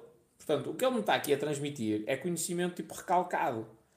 Para mim não faz sentido. Para mim faz sentido eu ler um livro que pode até ser um gajo que não tem uh, muitos resultados, mas que tem uma visão diferente sobre as coisas. Estás a ver? Por isso é que, é, senão lá está. Olha, livros de autoajuda, desenvolvimento pessoal, autoajuda. Eu já me convenci tipo, que não vou ler mais nenhum desses. Nenhum. Porquê? Porque eles falam todos nas mesmas técnicas. Só que cada um atribui aquilo, diz aquilo à sua maneira. Mas as técnicas são sempre as mesmas. Tipo, basta ler um e não precisas ler os outros. E nos livros do Paulo Vilhena é mais ou menos isso, mano. É, tipo, eu já li quase todos os livros em que ele se baseou para escrever os livros dele. O que é que eu vou aprender ali? Estás a ver? vejo alguns vídeos mais de publicidade. Não, não, aí sou sincero, nunca acompanhei as redes sociais dele e tudo mais, mas vejo alguns vídeos de publicidade. Opá, não me chama a atenção, nunca disse uma cena tipo que eu ficasse, ui, que é esta cena? Estás a ver? Este gajo pensa de uma maneira uf, brutal. Para mim não faz sentido. Há pessoal que me diz, aí espanhol, escreve um livro de autoajuda. Não, vou escrever um livro. Isto só para dizer que o que é válido para os outros também é válido para mim. Eu vou escrever um livro de autoajuda para fazer o quê? Para, para explicar as técnicas que os outros explicaram à minha maneira. É uma merda. Pá, eu acho que elas estão explícitas. Ah, tudo bem, tu explicas de uma maneira diferente, espanhol, ok.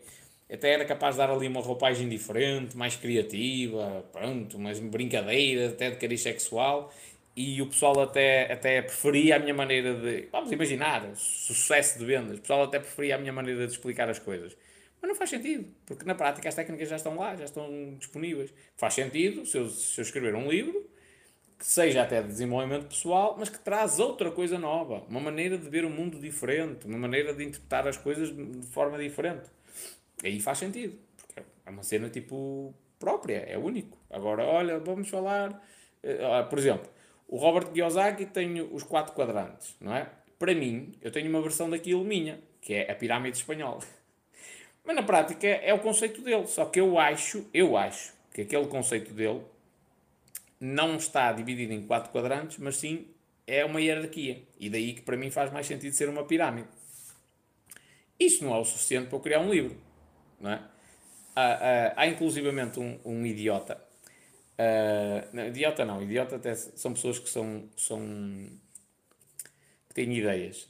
Um, um ignorante que partilha conteúdo nas redes sociais com muita regularidade. E, e, por exemplo, tu tens o Daniel Kahneman e o Amos Tversky escreveram um livro espetacular e com anos de investigação a propósito da maneira como o nosso cérebro opera. E eles atribuíram o um nome Sistema 1 e Sistema 2.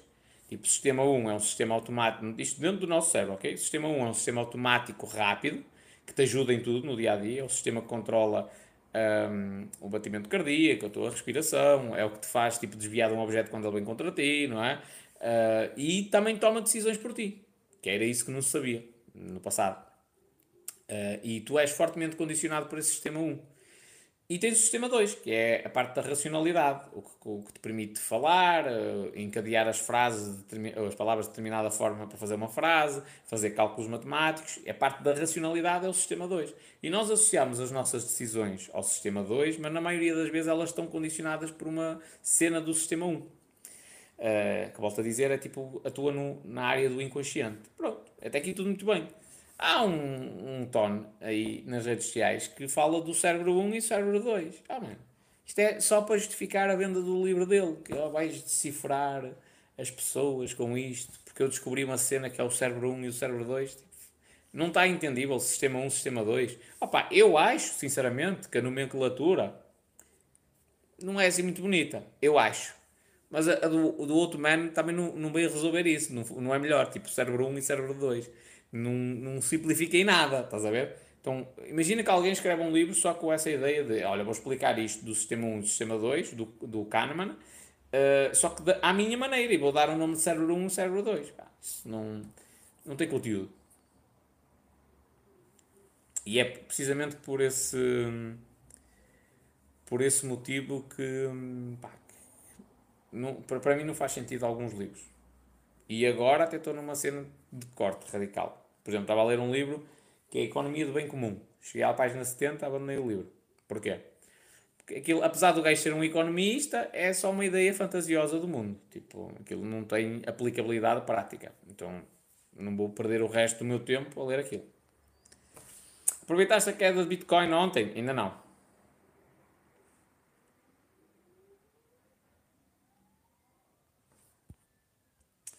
DDT, entendo. Então porque é que há muita gente que me faz uma imagem dele de grande guru português? Pá, eu não posso falar do Paulo Guilhena porque eu não o conheço. Não... Epá, o que é que eu te posso dizer em relação a isto? Olha, vou-te falar de, na área da educação financeira. Na área da educação financeira em Portugal, na minha opinião, ainda não há ninguém, ninguém que tu digas que puta, este gajo é potente para caralho. Ninguém. Nem eu a produzir conteúdo com regularidade. Tens pessoal que fala de educação financeira que tem uma visão muito além, tipo o Paulo Leão, e nem faz isso profissionalmente, tipo vai, vai gravando uns vídeos e explicando o mindset dele, estás a ver? Mas não tens ninguém que tenha um canal do YouTube, isto é a minha opinião, que tem uma mentalidade brutal. Mas tens muita gente a falar sobre educação financeira, é diferente. É lógico que em terra de cego, quem tem olho é rei. Então, se não há ninguém a falar, tipo, com uma visão acima da média, com um, património absurdo, estás a ver? Um gajo que percebe de negócios a torto e direito e que tem muito dinheiro e criou muitas empresas e agora está a partilhar o conhecimento. Se não há ninguém assim, aquele que se propuser a falar sobre educação financeira ganha terreno. Estás a ver? E é isso que acontece, por exemplo, no YouTube. Aliás, há uma coisa. Eu falei-vos aqui que saquei uma consultoria de graça.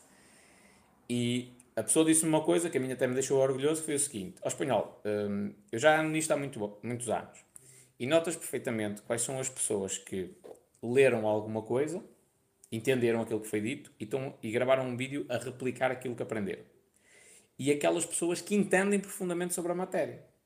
E eu até disse, atenção que eu não sou nenhum investidor por aí além, eu não estou na casa dos muitos milhões. E ele disse, não, está tudo, mas tipo, a cena que tu falas, tu entendes sobre aquilo que estás a falar. E isso eu tenho de concordar. Tipo, é, é visceral. Eu, as cenas em relação ao dinheiro, tipo, eu aplico os conceitos na minha vida. em tudo. E, tipo, eu, já, eu trabalhei mentalmente para ter a mentalidade que tenho hoje. Portanto, eu acredito que, naquilo que estão a dizer, que é, é para mim, eu entendo mesmo profundamente sobre aquilo que estou a dizer. Não significa que eu seja o maior especialista daquilo. É? Mas há outros especialistas que também falham. Descobri uma recentemente. Estou à esperinha que venha um economista meter no anjo há, bem uma vez um economista meter noite a dizer assim, por eu ter dito que os bancos, uh, imagina que em Portugal o Banco de Portugal emite moeda. E o man tipo vai dizer, ah lá, que estupidez, é o Banco Central Europeu, tipo, o Banco de Portugal não vai emitir moeda. E por acaso nem é assim, é como eu estava a dizer. Mas eu não sabia disso, estás a ver? Mas agora descobri. O Banco Central Europeu não emite moeda, dá ordem aos bancos centrais nacionais para emitirem moeda.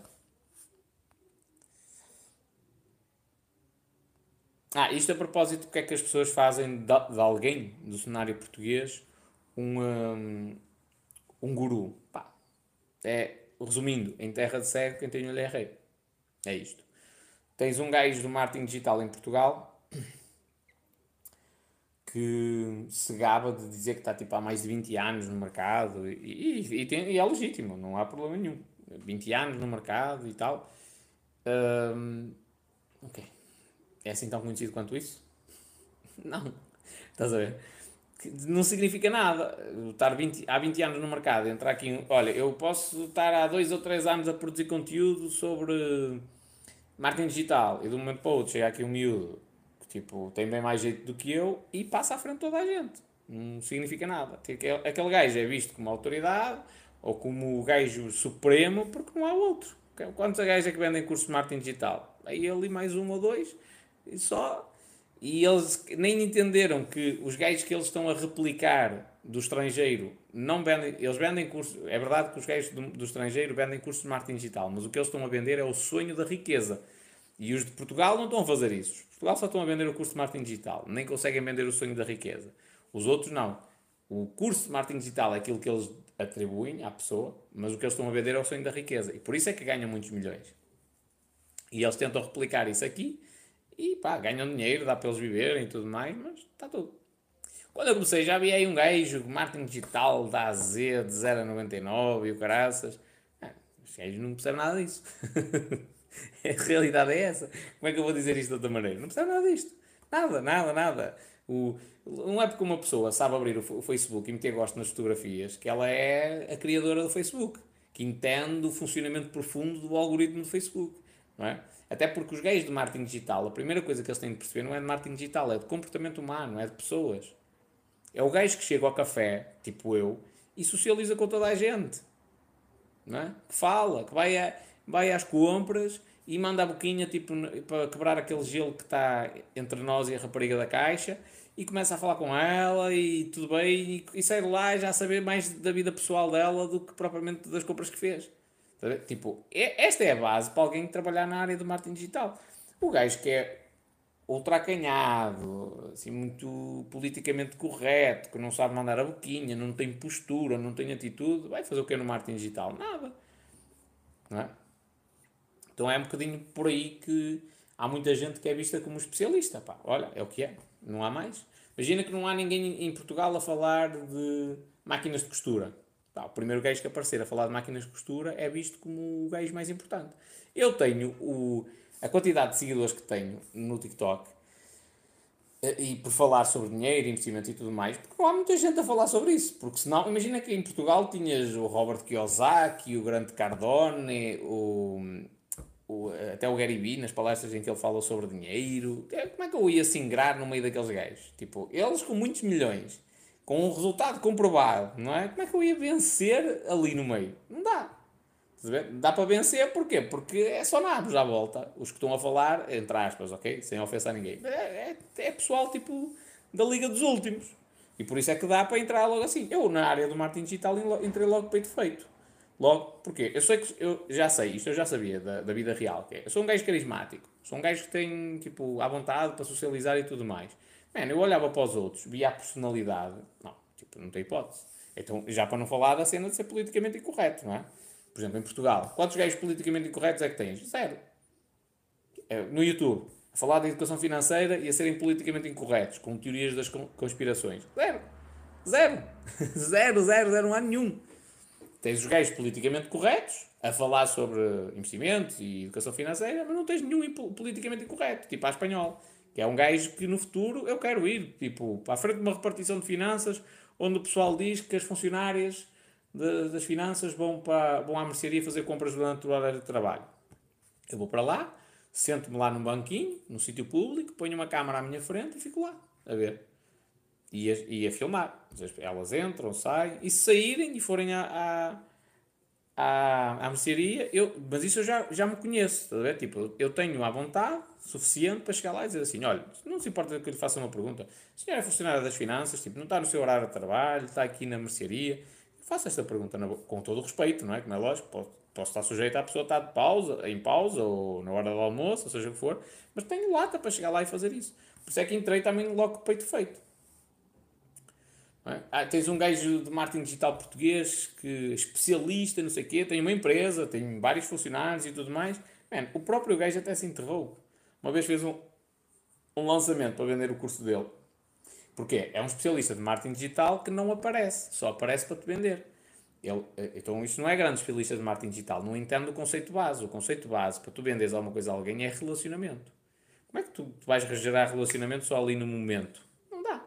Estás a ver? Tu casas com a mulher que apareceu-te à frente, na rua, casas logo com ela? Não.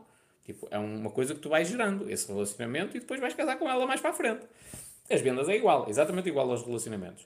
Esse gajo, tipo, fez um lançamento, disse quanto é que já faturou para pôr ali números em, na cena e há quanto tempo é que está no mercado, porque alguém lhe ensinou que a copy tem de ser escrita dessa maneira, não é? Pôr os anos para gerar autoridade, pôr o valor faturado para gerar autoridade, o número de clientes para gerar autoridade. Só que depois um utilizador, tipo eu, minimamente atento, e que naquele caso coincidiu no início do lançamento do meu projeto, eu estava atento a isso, faz as contas e vê qual é a média de consumo mensal dos clientes dele.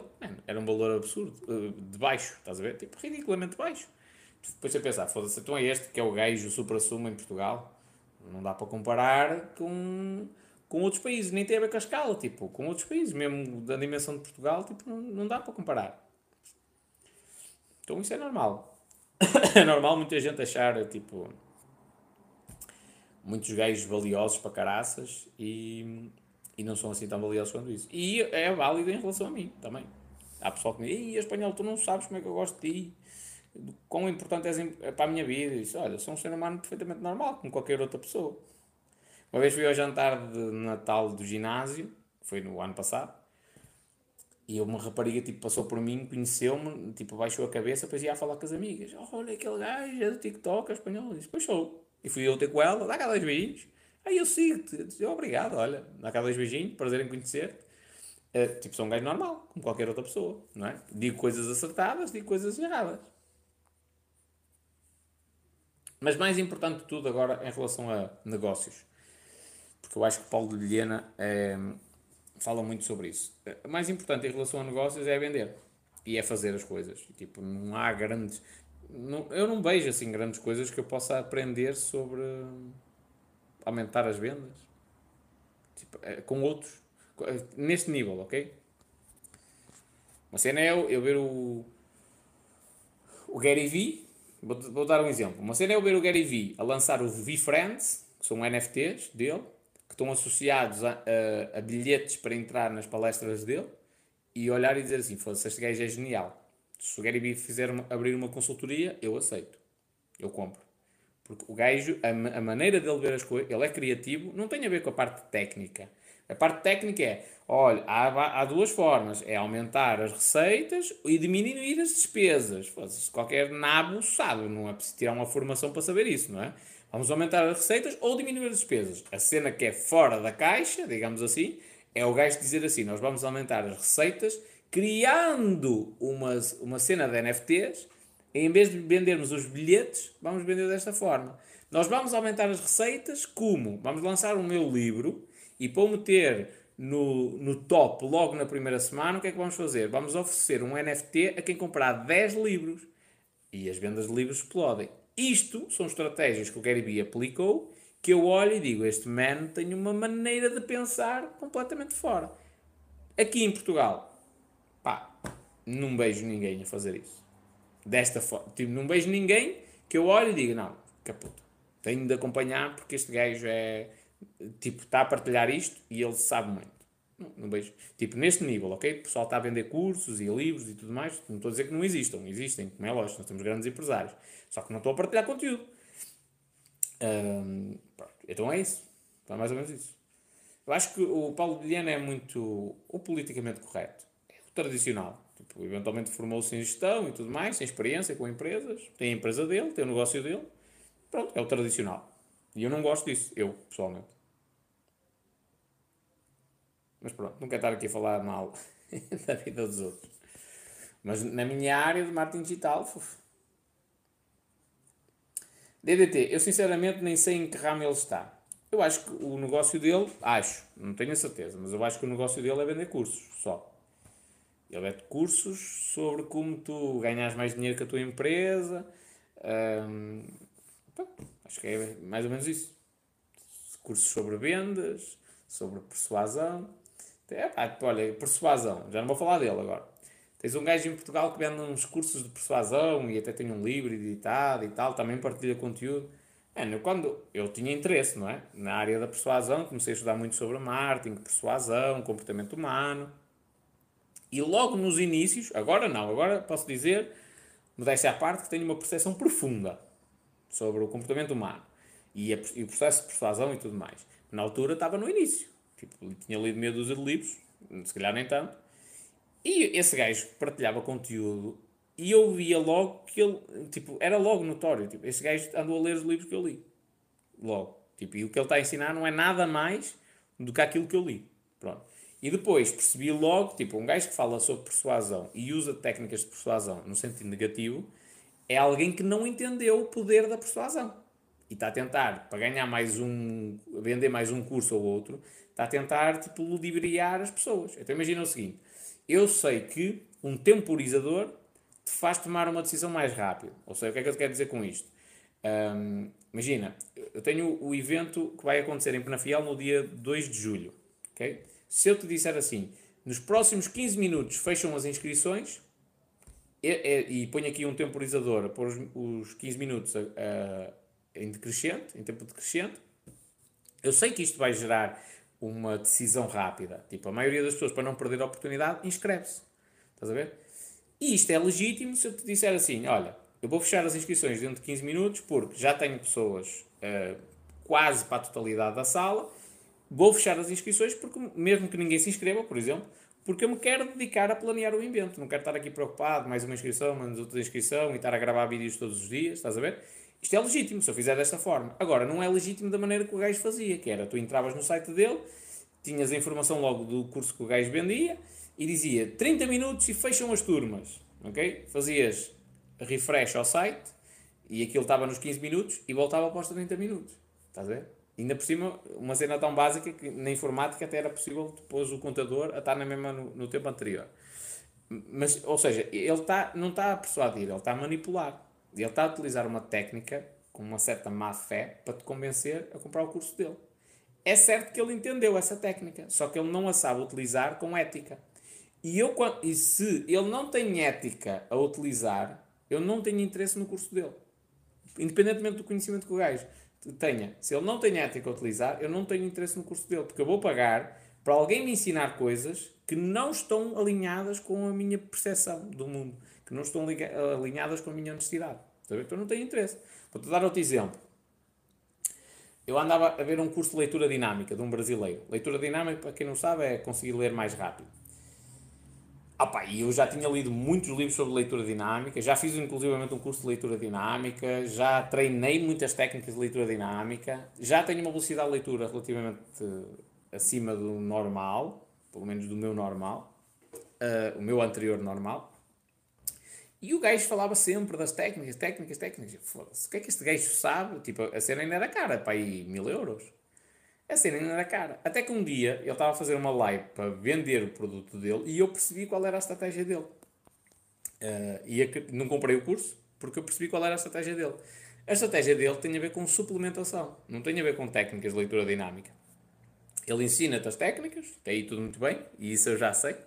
Só que depois ele ensina-te também a utilizar alguns suplementos para quitares o teu cérebro.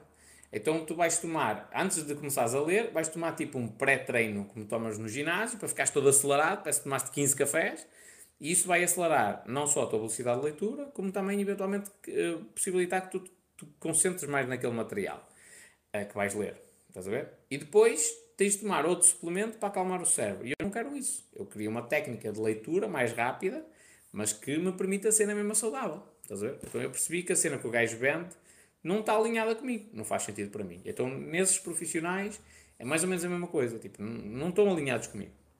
Não estão. Eu, eu, eu sou um gajo da criatividade, que eu procuro são cenas criativas, são pessoas que pensam de uma maneira diferente. Eu olho para eles, e nenhum pensa de maneira diferente.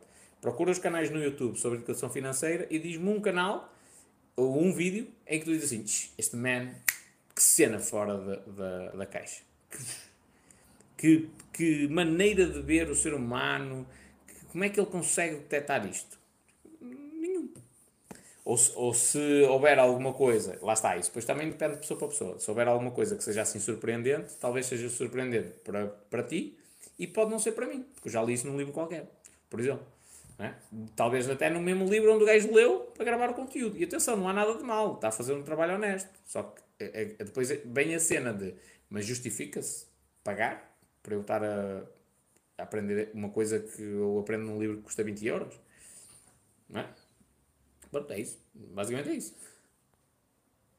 Mas quando tu, quando tu estás a falar de gajos que, estão num, que têm uma estaleca diferente, tu notas logo isso. O gajo. Quando, quando é um gajo que percebe mesmo das coisas e é inteligente, duas coisas. Percebe da área que está a falar e é inteligente ele, ele revela-te, olha, lê este livro, lê aquele, lê aquele, lê aquele. Porquê? Porque as ideias do gajo vão ser sempre superiores ao livro. O livro foi onde ele se inspirou para começar a analisar com profundidade a sociedade. Só que tu lês o livro e numa fase inicial ainda não tens essa percepção. Eu trabalhei com um gajo, também sou doutor aqui no YouTube, uh, fatinho, gravata e tal, não sei o quê, é um bigarista primeira, mas aqui no YouTube é um gajo muito sério. Uh, e o gajo fala da área de imobiliário e na área do imobiliário, o Man tinha, tinha alguns livros que ele dava só trabalho, quando tinha de fazer uma live ou caraças, de esconder os livros. Disse, pai, não quero que os gajos saibam que está aqui, porque tipo, isto tem informação que eu vendo nos meus cursos. Man, não há problema nenhum. Se o gajo fosse muito bom, se a informação do curso dele não fosse só replicar aquilo que os outros uh, também escreveram, não é? Se calhar noutros países, o gajo podia fazer isso à vontade, dizia quais eram os livros e depois o meu curso é o concentrar, tipo, deste conhecimento todo e uns pozinhos que é a minha interpretação. É? Uh, e que é a minha interpretação. Pronto. Então não há stress nenhum. Agora não. Por acaso eu conheço esse indivíduo.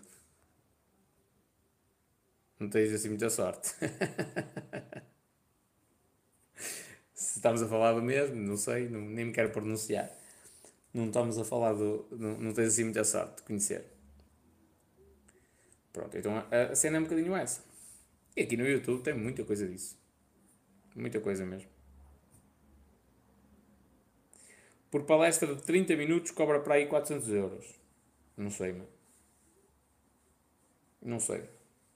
Mas atenção, isto que eu estou a dizer é válido para pessoas que eu sigo, pessoas a quem eu dou dinheiro a comprar cursos ou formações ou livros, seja o que for. Ou é válido para pessoas para trabalhar para mim. Por exemplo, o gajo que eu estou a falar, eu trabalhava com ele, não é? prestava serviços. E o nível de honestidade não está alinhado com o meu. Não funciona. A partir do momento em que eu faço um reparo a dizer, uh, por exemplo, olha, pá, os teus, os teus alunos, os teus clientes, não vão entender esta cena. Esta cena é profunda, mas eles não vão entender. A maneira que tu estás a explicar aqui no curso é o, muito complexa. Tipo, temos de simplificar isso. E a pessoa diz assim, mas eu não quero que eles entendam. Eu já expliquei dessa maneira complexa, porque é assim, a informação está aí. Quem quiser, quem aproveitar e entender, está tudo. Quem não entender, para mim está fixe, que eu tenho uma vantagem competitiva em relação a eles. Isto não é honesto, porque tu estás a cobrar dinheiro a um cliente para lhe dar a informação e ele está a comprar essa informação. Tu tens de dar a informação. E o teu, a tua função como educador é simplificar a mensagem de maneira que a pessoa mais burra à face da terra, salvo seja, consiga entender. É esta a tua função. Se o gajo não conseguiu entender, o problema é do professor, não é do aluno.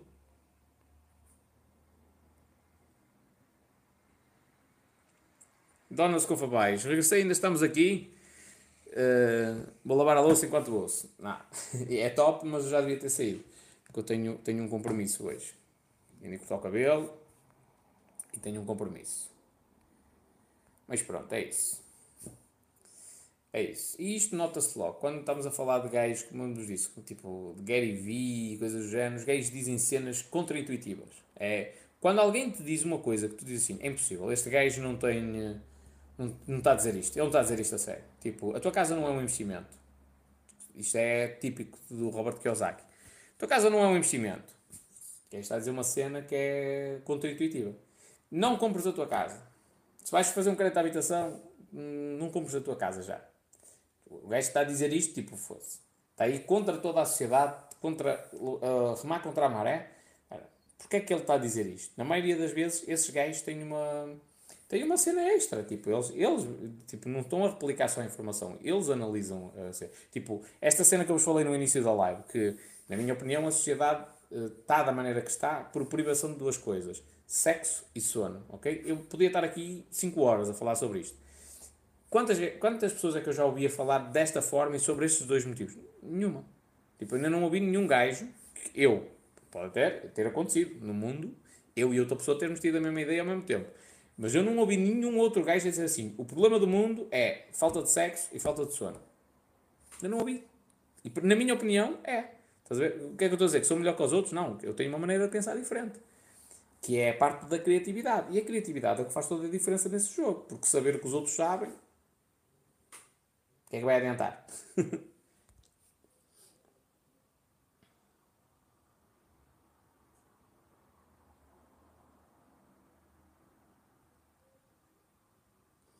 DDT diz assim: Aliás, eu até sei de negócios dele que, que ele fez, pôs material de linhas fraquíssimas, mas que até eram bonitos no imóvel, e depois cobrava balúrdios de renda a pessoas deslocadas. Não é uma pessoa que me inspire. Olha, companheiro, para mim, assim, das gotas d'água, é provável que a gente esteja a falar da mesma pessoa. Mas eu não vou revelar porque não, não quero não quero estar para aqui a, a fazer esta cena, mas eu vou só para vós perceberes também tipo, a minha personalidade em relação ao trabalho, a negócios. Para mim, a gota d'água foi eu entrar a gerir uma equipa e ver um empresário destruir a equipa em menos de um mês, talvez destruir completamente. As miúdas terem ataques de pânico, irem chorar para a casa de banho, coisas assim do género, e eu remotamente, ok? Uh, para mim isso foi tipo a gota d'água. Uh, não aceito conviver com, com esse degredo humano. Tipo, estás a, em, em, em prol do que está no teu ficheiro de, de, de, Excel, não é? O ficheiro de Excel diz que tens de ter mais de 10% este ano. Então vamos sacrificar a vida dos funcionários todos. Não faz sentido. Por coisas de idiotas, ok?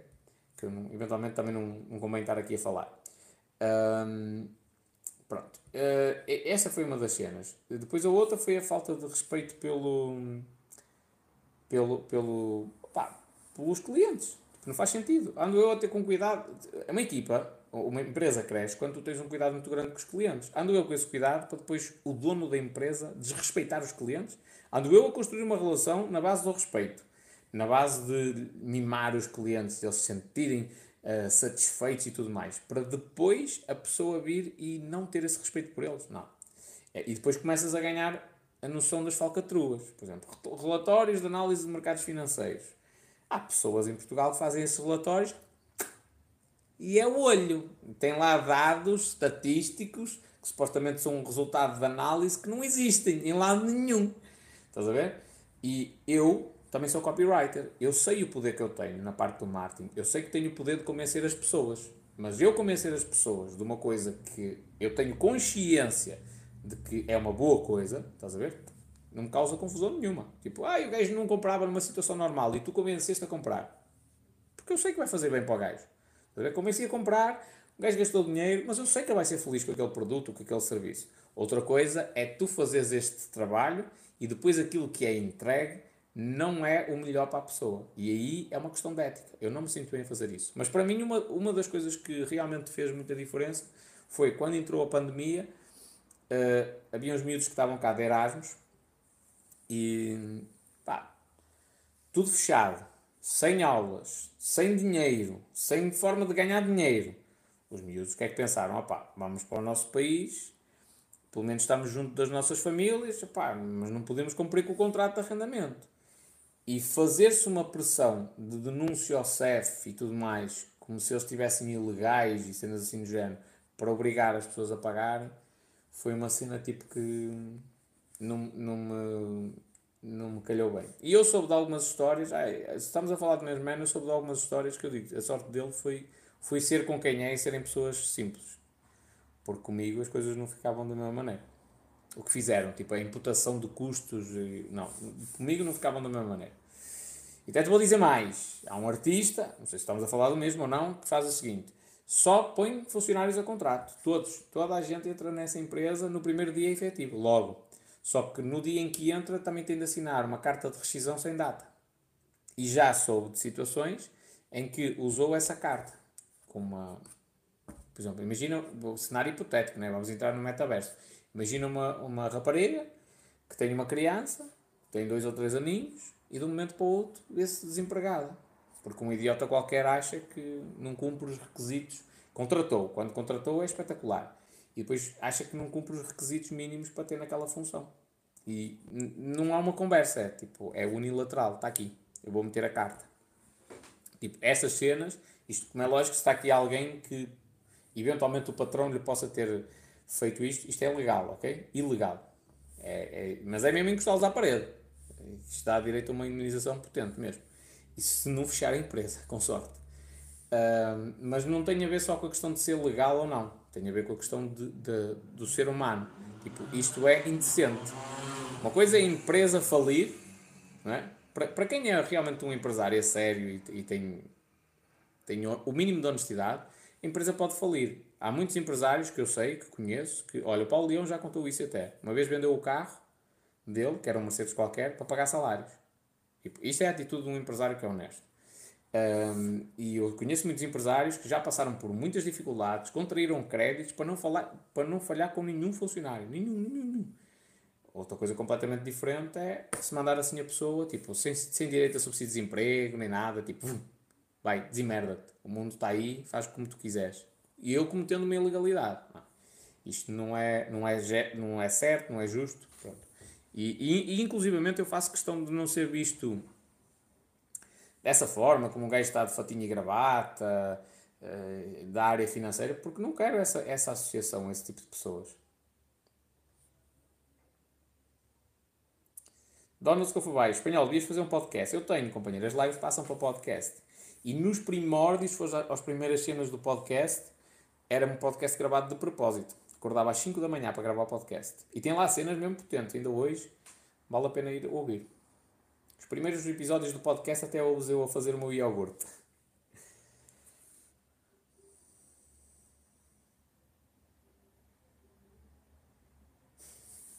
DDT. Se se aproveita de situações frágeis de pessoas, quer inquilinos, quer funcionários, em prol do lucro e vende uns livros banhosos, estamos a falar do mesmo, espanhol. Então é esse. Estamos a falar mesmo desse. É curioso que o gajo mandou-me o livro dele Pá, um orgulho do livro que é uma cena incrível. Até o tenho na parede. mandou-me o livro. Foi dos piores livros que eu li na minha vida. Ora bem, de todos os livros, deixem-me ver aqui. Não vou dizer o livro. De todos os livros que eu tenho aqui. Os piores, piores. Olha, há um de Reiki que eu não gostei. Li recentemente, não gostei. Tipo, pá, é é, é, tipo, está sempre a enganhar, não, tem, não desembola.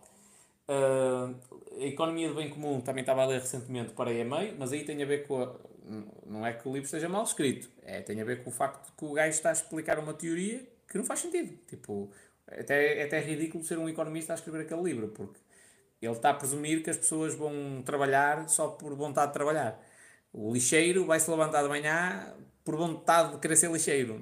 Isso não existe, não é? Portanto, ele, a ideia dele até é que o mercado de capitais não funciona da maneira que funciona. Ou seja, os investidores vão assumir risco, mas não é para ganhar dinheiro. É porque sim. Tipo, deixa de existir o conceito de lucro. Quase. Entre aspas. Então deixei de ler, não porque seja mal escrito ou porque o gajo seja completamente idiota, não. Ele tem a visão dele do mundo, mas para mim aquilo não faz sentido nenhum e eu deixei de ler. Mas de, de todos os outros livros, o pior livro que eu li foi desse man. Porquê? Porque é que é o pior livro que eu li? Primeiro, é um livro caro para caralho, 22 euros e qualquer coisa. Eu não paguei nada, mas 22 euros e qualquer coisa para um livro de cento e poucas páginas é um livro caríssimo. Uh, não tem nada de novo, nada, nada, não há nada naquele livro que eu já não tivesse lido em algum sítio. Uh, explica coisas de uma maneira errada, por exemplo, fala lá da estratégia win-win, que é ganha-ganha, ganha as duas partes. Eu vou comprar um imóvel e a pessoa vai vender, não é? Eu posso ganhar e o outro perder, eu posso perder o outro ganhar, podemos perder os dois ou podemos ganhar os dois, não é? Uma estratégia em que ganha, ganha, tipo, a pessoa quer 30 mil euros, eu quero pagar menos de 50 mil, estamos a ganhar os dois, não é? E ele explica lá uma estratégia ganha-perde, dando a entender que é uma estratégia ganha-ganha. Quer dizer, ah, eu, a pessoa quer 50 mil pelo imóvel, eu vou dar 10 mil e ela está a ganhar. Não está, está a perder. Tipo, eu só estou a persuadir a vender. Se calhar ela está frágil e precisa mesmo de dinheiro e eu vou dar 10 mil e ela tem de aceitar. E pior, Tipo, tem muita informação lá, nada é original, não tens uma única referência bibliográfica. Uma única. Uma única. E inclusivamente tens lá frases muito conhecidas, tipo do Kiyosaki, coisas assim do género, do, do Stephen Covey, muito, frases muito conhecidas do, dos livros dele, uh, e não tens uma única referência. Quando eu digo uma única, nem sequer diz que aquela frase é do gajo. Nada, nada, nada. Tipo, uma, uma frase do Robert Kiyosaki qualquer. Pões a frase, não é? Entre aspas, e embaixo pões Robert Kiyosaki. Uh, ou há uma frase muito conhecida do, da Alice dos, do, no, no, País das Maravilhas, que é Alice pergunta ao gato para onde é que deve ir, acho que é isso, e ela diz uh, qual é o caminho que ela deve seguir. E ele diz, para onde é que queres ir? Ela não sei, então, qualquer caminho serve. Isto é uma frase muito conhecida, estás a ver? Mas tens de citar o autor. Nem isso tem. Tipo, dos livros mais ridículos que eu li na minha vida. Sem sombra para dúvidas. E depois é essa cena, porque é, eu sou um gajo muito contundente, sou tipo raça do caralho, mas eu sou muito humano. Aí ninguém pode apontar. Sou um gajo muito humano. Tipo, a pessoa está. Olha, vamos, vamos, vamos mostrar isso, eh, que é um traço da personalidade, não faço isso de propósito. Eu no outro dia fui de propósito ao Pingo Doce comprar só fio dentário. Tinha-me esquecido, fui só comprar fio dentário. E cheguei lá, estava um puto, 7 ou 8 anos, a pedir. Com a mãe, que deve ser cigana, estava lá com aquelas cheias pretas. Também lá, e foi o puto que veio até mim. Fino. Mas eu entendo qual é a estratégia de marketing deles. Tipo, põe o puto, que é para ficar sensibilizado, a moedinha, o puto dá a moedinha à mãe, não é? E isto é um negócio para eles. Eu, eu disse, lá, tu está na escola, pá. E o puto, perspicaz, miúdo inteligente para caralho. O puto perspicaz disse, a escola? Hoje é sábado, há escola no sábado. E disse, tu não devias estar em casa, ou a brincar ou a estudar. Tipo, um, o que é que estás aqui a fazer? Ele a pedir. Disse, não, mas tens de estar a estudar ou, ou a brincar, pá, no, no, o teu sítio não é aqui. Pronto, não lhe dei moeda, mas fui lá dentro e pronto. Gastei uma massa de caraças, tipo, a dar-lhe chocolates e coisas assim do género, para, para pelo menos garantir que aquilo era para o miúdo. Mas eu não lhe ensinei nada. E aquilo deixou-me ali, tipo, primeiro aquilo apertou-me o coração. Não faz sentido nenhum miúdo de 7 anos, um sábado, estar ali. Primeira coisa. Um, depois deixa-me pensar, tipo, este miúdo, os pais vão ensiná-lo a ser pobre e ele, tendencialmente, não vai ter oportunidade. Vai chegar à escola, é o ciganito, é, cheira mal, ninguém lhe vai dar oportunidade. Tipo, e eu não lhe ensinei nada. Nada. Eu só lhe dei chocolate, também não resolvi o problema dele. Então eu fiquei a pensar como é que eu posso ensinar aquela criança. Da próxima vez que eu lá for, se o apanhar outra vez naquele cenário, eu vou tentar. Depois também depende dos pais. E qual é que é a tentativa que eu vou, vou fazer? Que é, se a mãe autorizar, eu levo comigo lá dentro, ao Pingo Doce, e compro-lhe chocolates para ele, e fica logo para o lanche dele, mas compro-lhe outros, pequeninos, para ele dar às pessoas. Para ele, primeiro, aprender a gratificar as pessoas. Tipo, chegou alguém, ele vai à beira da senhora, com o saco, e diz assim, tire, faz favor. E a pessoa tira um chocolate e fica com ele. E depois, ensine-lhe ou a vender outros chocolates, compra-lhe outras cenas e ele vende os outros chocolates e com o lucro volta a comprar mais chocolates e reinveste e tira só uma pequena parte para ele, ou então a prestar um serviço, tipo limpar o, o, o vidro do carro, uma cena qualquer, depois vai mediante aquilo que ele achar que pode fazer. Para quê? Para eu lhe ensinar alguma coisa que lhe permita entender como é que se ganha dinheiro. E que ganhar dinheiro não é pedir. É bem pelo contrário, é dar de graça. E quanto mais tu dás de graça, mais dinheiro tu vais receber. Curiosamente, parece um paradoxo, mas é isto que acontece. Estás a ver? Ou seja, eu sou um gajo que sou contundente na mensagem porque eu sei que essa mensagem dói de ouvir, mas é o que fica na cabeça e é o que faz pensar. Tipo, eu falar. Uma vez gravei um vídeo sobre, sobre a imigração e disse assim: Olha, tudo bem, estás aí fora, não estás?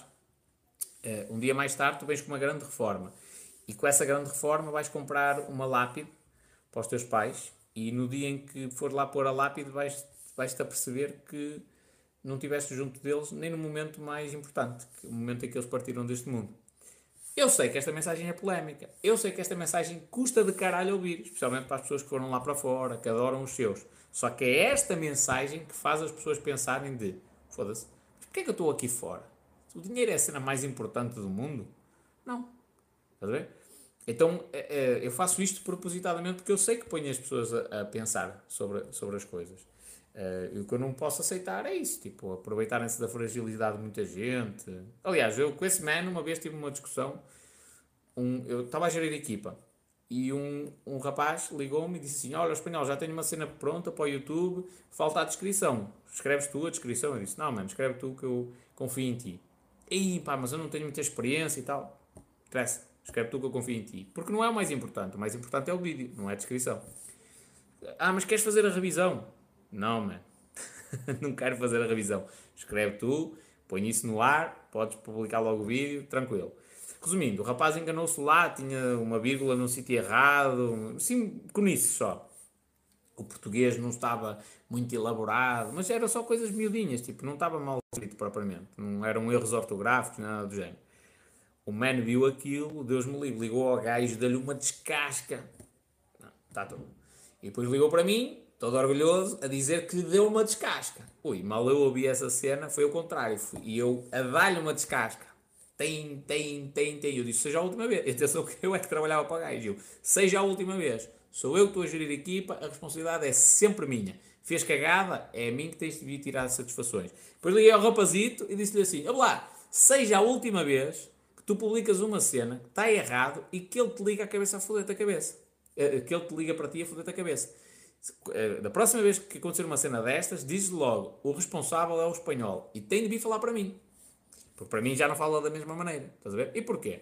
Porque habitua-se que, ora bem, eu pago o salário a uma pessoa, pago o salário a essa pessoa, ainda por cima tenho uma carta de rescisão, a qualquer momento posso despedir a pessoa, uh, e estou sempre a pressionar, que é para as pessoas estarem sempre a mil não é? Para depois eu ver as miuditas a terem ataques de pânico. Não, só ter paciência. Mas comigo não funciona, não funciona. E muita sorte, teve o gajo. O gajo ainda me tentou passar a perna, correu-lhe mal, correu-lhe mal. correu-lhe mesmo, mesmo mal, mesmo, mesmo mal. Tentou passar a perna, porque aqui no Norte nós temos uma expressão que é para filha da puta, filha da puta e meia.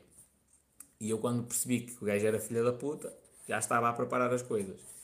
E houve uma cena que eu lhe disse: Olha, estive a, falar com uma, com uma entidade oficial e o custo que tu me queres imputar um, é da tua responsabilidade. Tenho. E entretanto, deixei logo claro também. E entretanto, um, terminei a reunião com essa entidade oficial quando ela começou a falar no layoff. porque ele sabia que fez um layoff falso, não é? E que a coisa podia correr para o torto. E comigo é mesmo assim.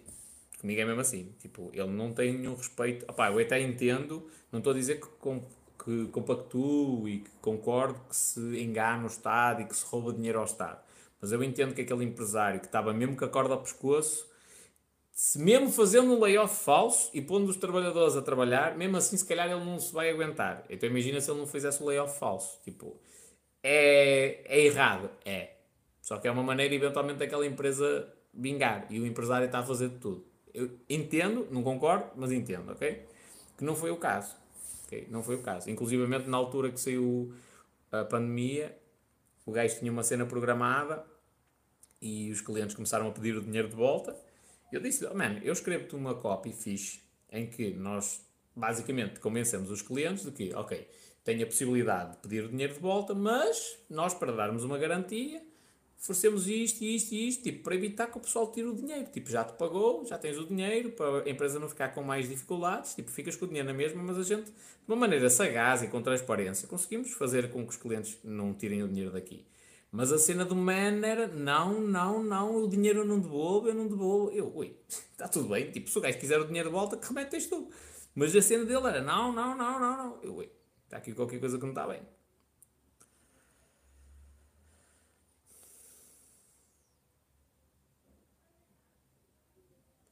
DDT é um artista, um dia vai, uh, vai ter azar, tal e qual. A quem falas de, de, norte, meu amigo, o minha é igual, tal e qual, tal e qual, é mesmo isso. E eu também acredito nessa cena, o gajo um dia vai ter azar. Por exemplo, uma das cenas que eu soube, eu falei com a pessoa, mas uma das cenas que eu soube, a, a, a sorte. Por exemplo, aqui, vou-te dar um exemplo. Aqui em Rebordosa não há código de trabalho. A maioria dos trabalhadores não sabe o que é. Tem direito que tem direito, tipo, que há um limite de horas extraordinárias, não sabe que tem direito a, a ser pago as horas extras, não é tipo um valor que atribuem por mês, olha, vamos dar mais 100 euros, fizeste horas, estás a ver? Tipo, aqui, tipo, as pessoas não, não fazem a mínima ideia o que é que, os direitos que têm. Mas há, há a cena tipo de, de integridade uns com os outros. Imagina, uh, uma certa honestidade implícita. Uh, é raro o empresário que faça uma cena dessas. Tipo, assinou um, um contrato, de, uma carta de rescisão, mandou o gajo embora, tipo, uma mão à frente, outra atrás. Ah pá, no mínimo uma indemnização, aqui são artistas para fazer isto, no mínimo uma indemnização e mete-lhe a carta para o, fundo, para o fundo de desemprego e o gajo, pronto, vai receber por outro lado, está tudo. Porque senão, o gajo, o gajo se fizesse essa cena aqui em Rebordosa, garante que no dia a seguir alguém lhe ia partir o nariz. Mas garante, tipo, era sagradinho. Ele mandava uma rapariga embora, com uma mão à frente, outra atrás rapariga com um filho de 3 anos. Tipo, no dia a seguir, se soubesse esta cena, o gajo podia contar que entrava alguém pela, pelo escritório dele lá dentro e lhe fazia focinho. E é bem feito. Não estou a dizer o contrário. É muito bem feito. Estás a ver? Porque aqui há muita ilegalidade, há muita jabardice, mas há sempre esta cena de, espera aí, do outro lado está um ser humano. Estás a ver? Não obstante que às vezes há cenas do arco da velha, estás a ver? Mas esses que fazem isso têm de fugir. Não tem hipótese. Houve uma vez um empresário que é que, que, é que ele fazia? Convencia os funcionários, isto aqui dos lados da Rebordosa, convencia os funcionários a meterem por mês dois ou três dias de faltas injustificadas. Eles assinavam a folha a comprovar as faltas e ele pagava-lhes o dinheiro por fora. O que é que acontece? A partir da quinta falta injustificada, há direito a despedimento por esta causa. Pronto, veio a crise e ele mandou toda a gente embora sem indemnização. Oh, menino! é verdade que o pessoal ficou em maus lençóis, não é? Não tem direito a subsídio de desemprego, Oi? O pessoal ficou sem nada, não é? Sem direito a subsídio de desemprego e tal. Mas e o gajo? Achas que ele aguenta estar à frente da empresa, lá, todos os dias no escritório? Claro que não. Que senão vais fazer-lhe a folha.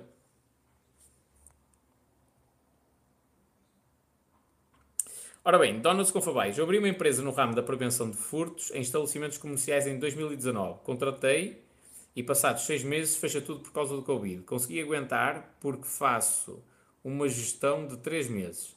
Ganho hoje para gastar daqui a 3 meses. Foi muito complicado, mas continuo aberto e sem falhar um ordenado. O risco é sempre nosso e nunca do funcionário. Se ele corresponde, nós não podemos falhar nunca. Uh, se ele corresponde, nunca podemos falhar nunca.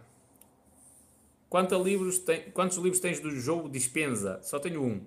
Que é o como o ser sobre-humano, como ser um ser sobrenatural ou sobre-humano.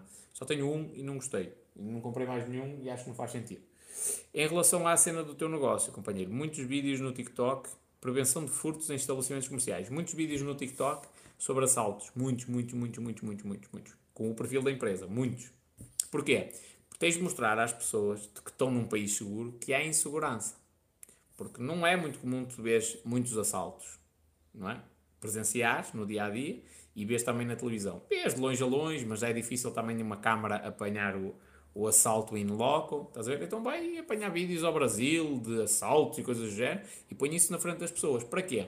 Para mostrar às pessoas e para lembrar o cérebro delas que existem assaltos. E quando elas têm medo, é aí que tu entras. Quando elas têm medo, tu vendes a segurança. Certo? Então elas têm medo, precisam do sistema de vigilância, de videovigilância. Têm medo, precisam do alarme. Têm medo, precisam de um segurança a tempo inteiro. Estás a ver?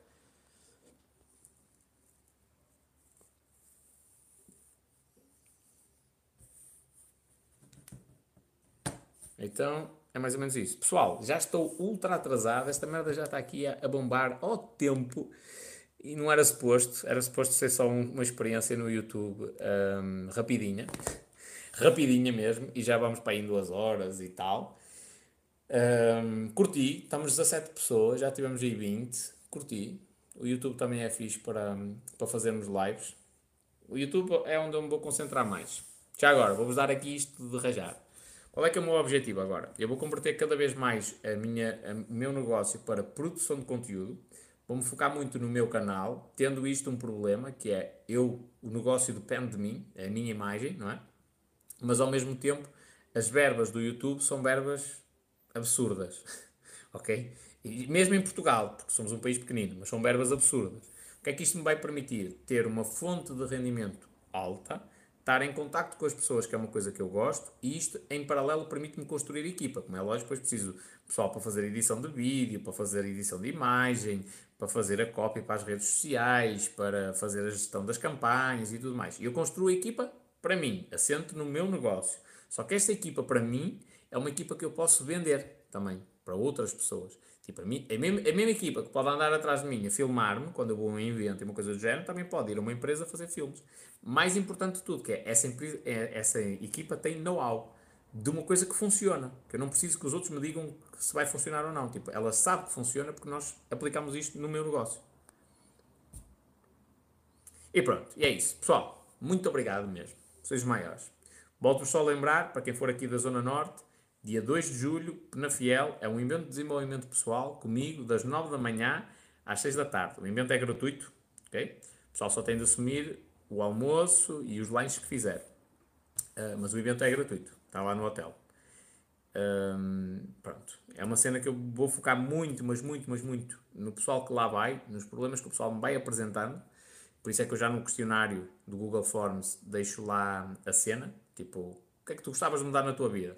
Então vou analisar muitas pessoas, vou pensar naquela cena muito hum, tipo dos problemas que eu vejo da sociedade dos dias de hoje, vou pensar muito para que cada pessoa possa trazer pelo menos uma ou duas técnicas para ajudar no dia a dia. Portanto, se houver aí pessoal que está a precisar disso, o link está no meu canal Telegram ou na biografia do TikTok e pronto, é uma, é uma boa oportunidade para a gente se conhecer. Vamos lá, a vida, porque senão estou desgraçado. Pessoal, grande abraço, até logo.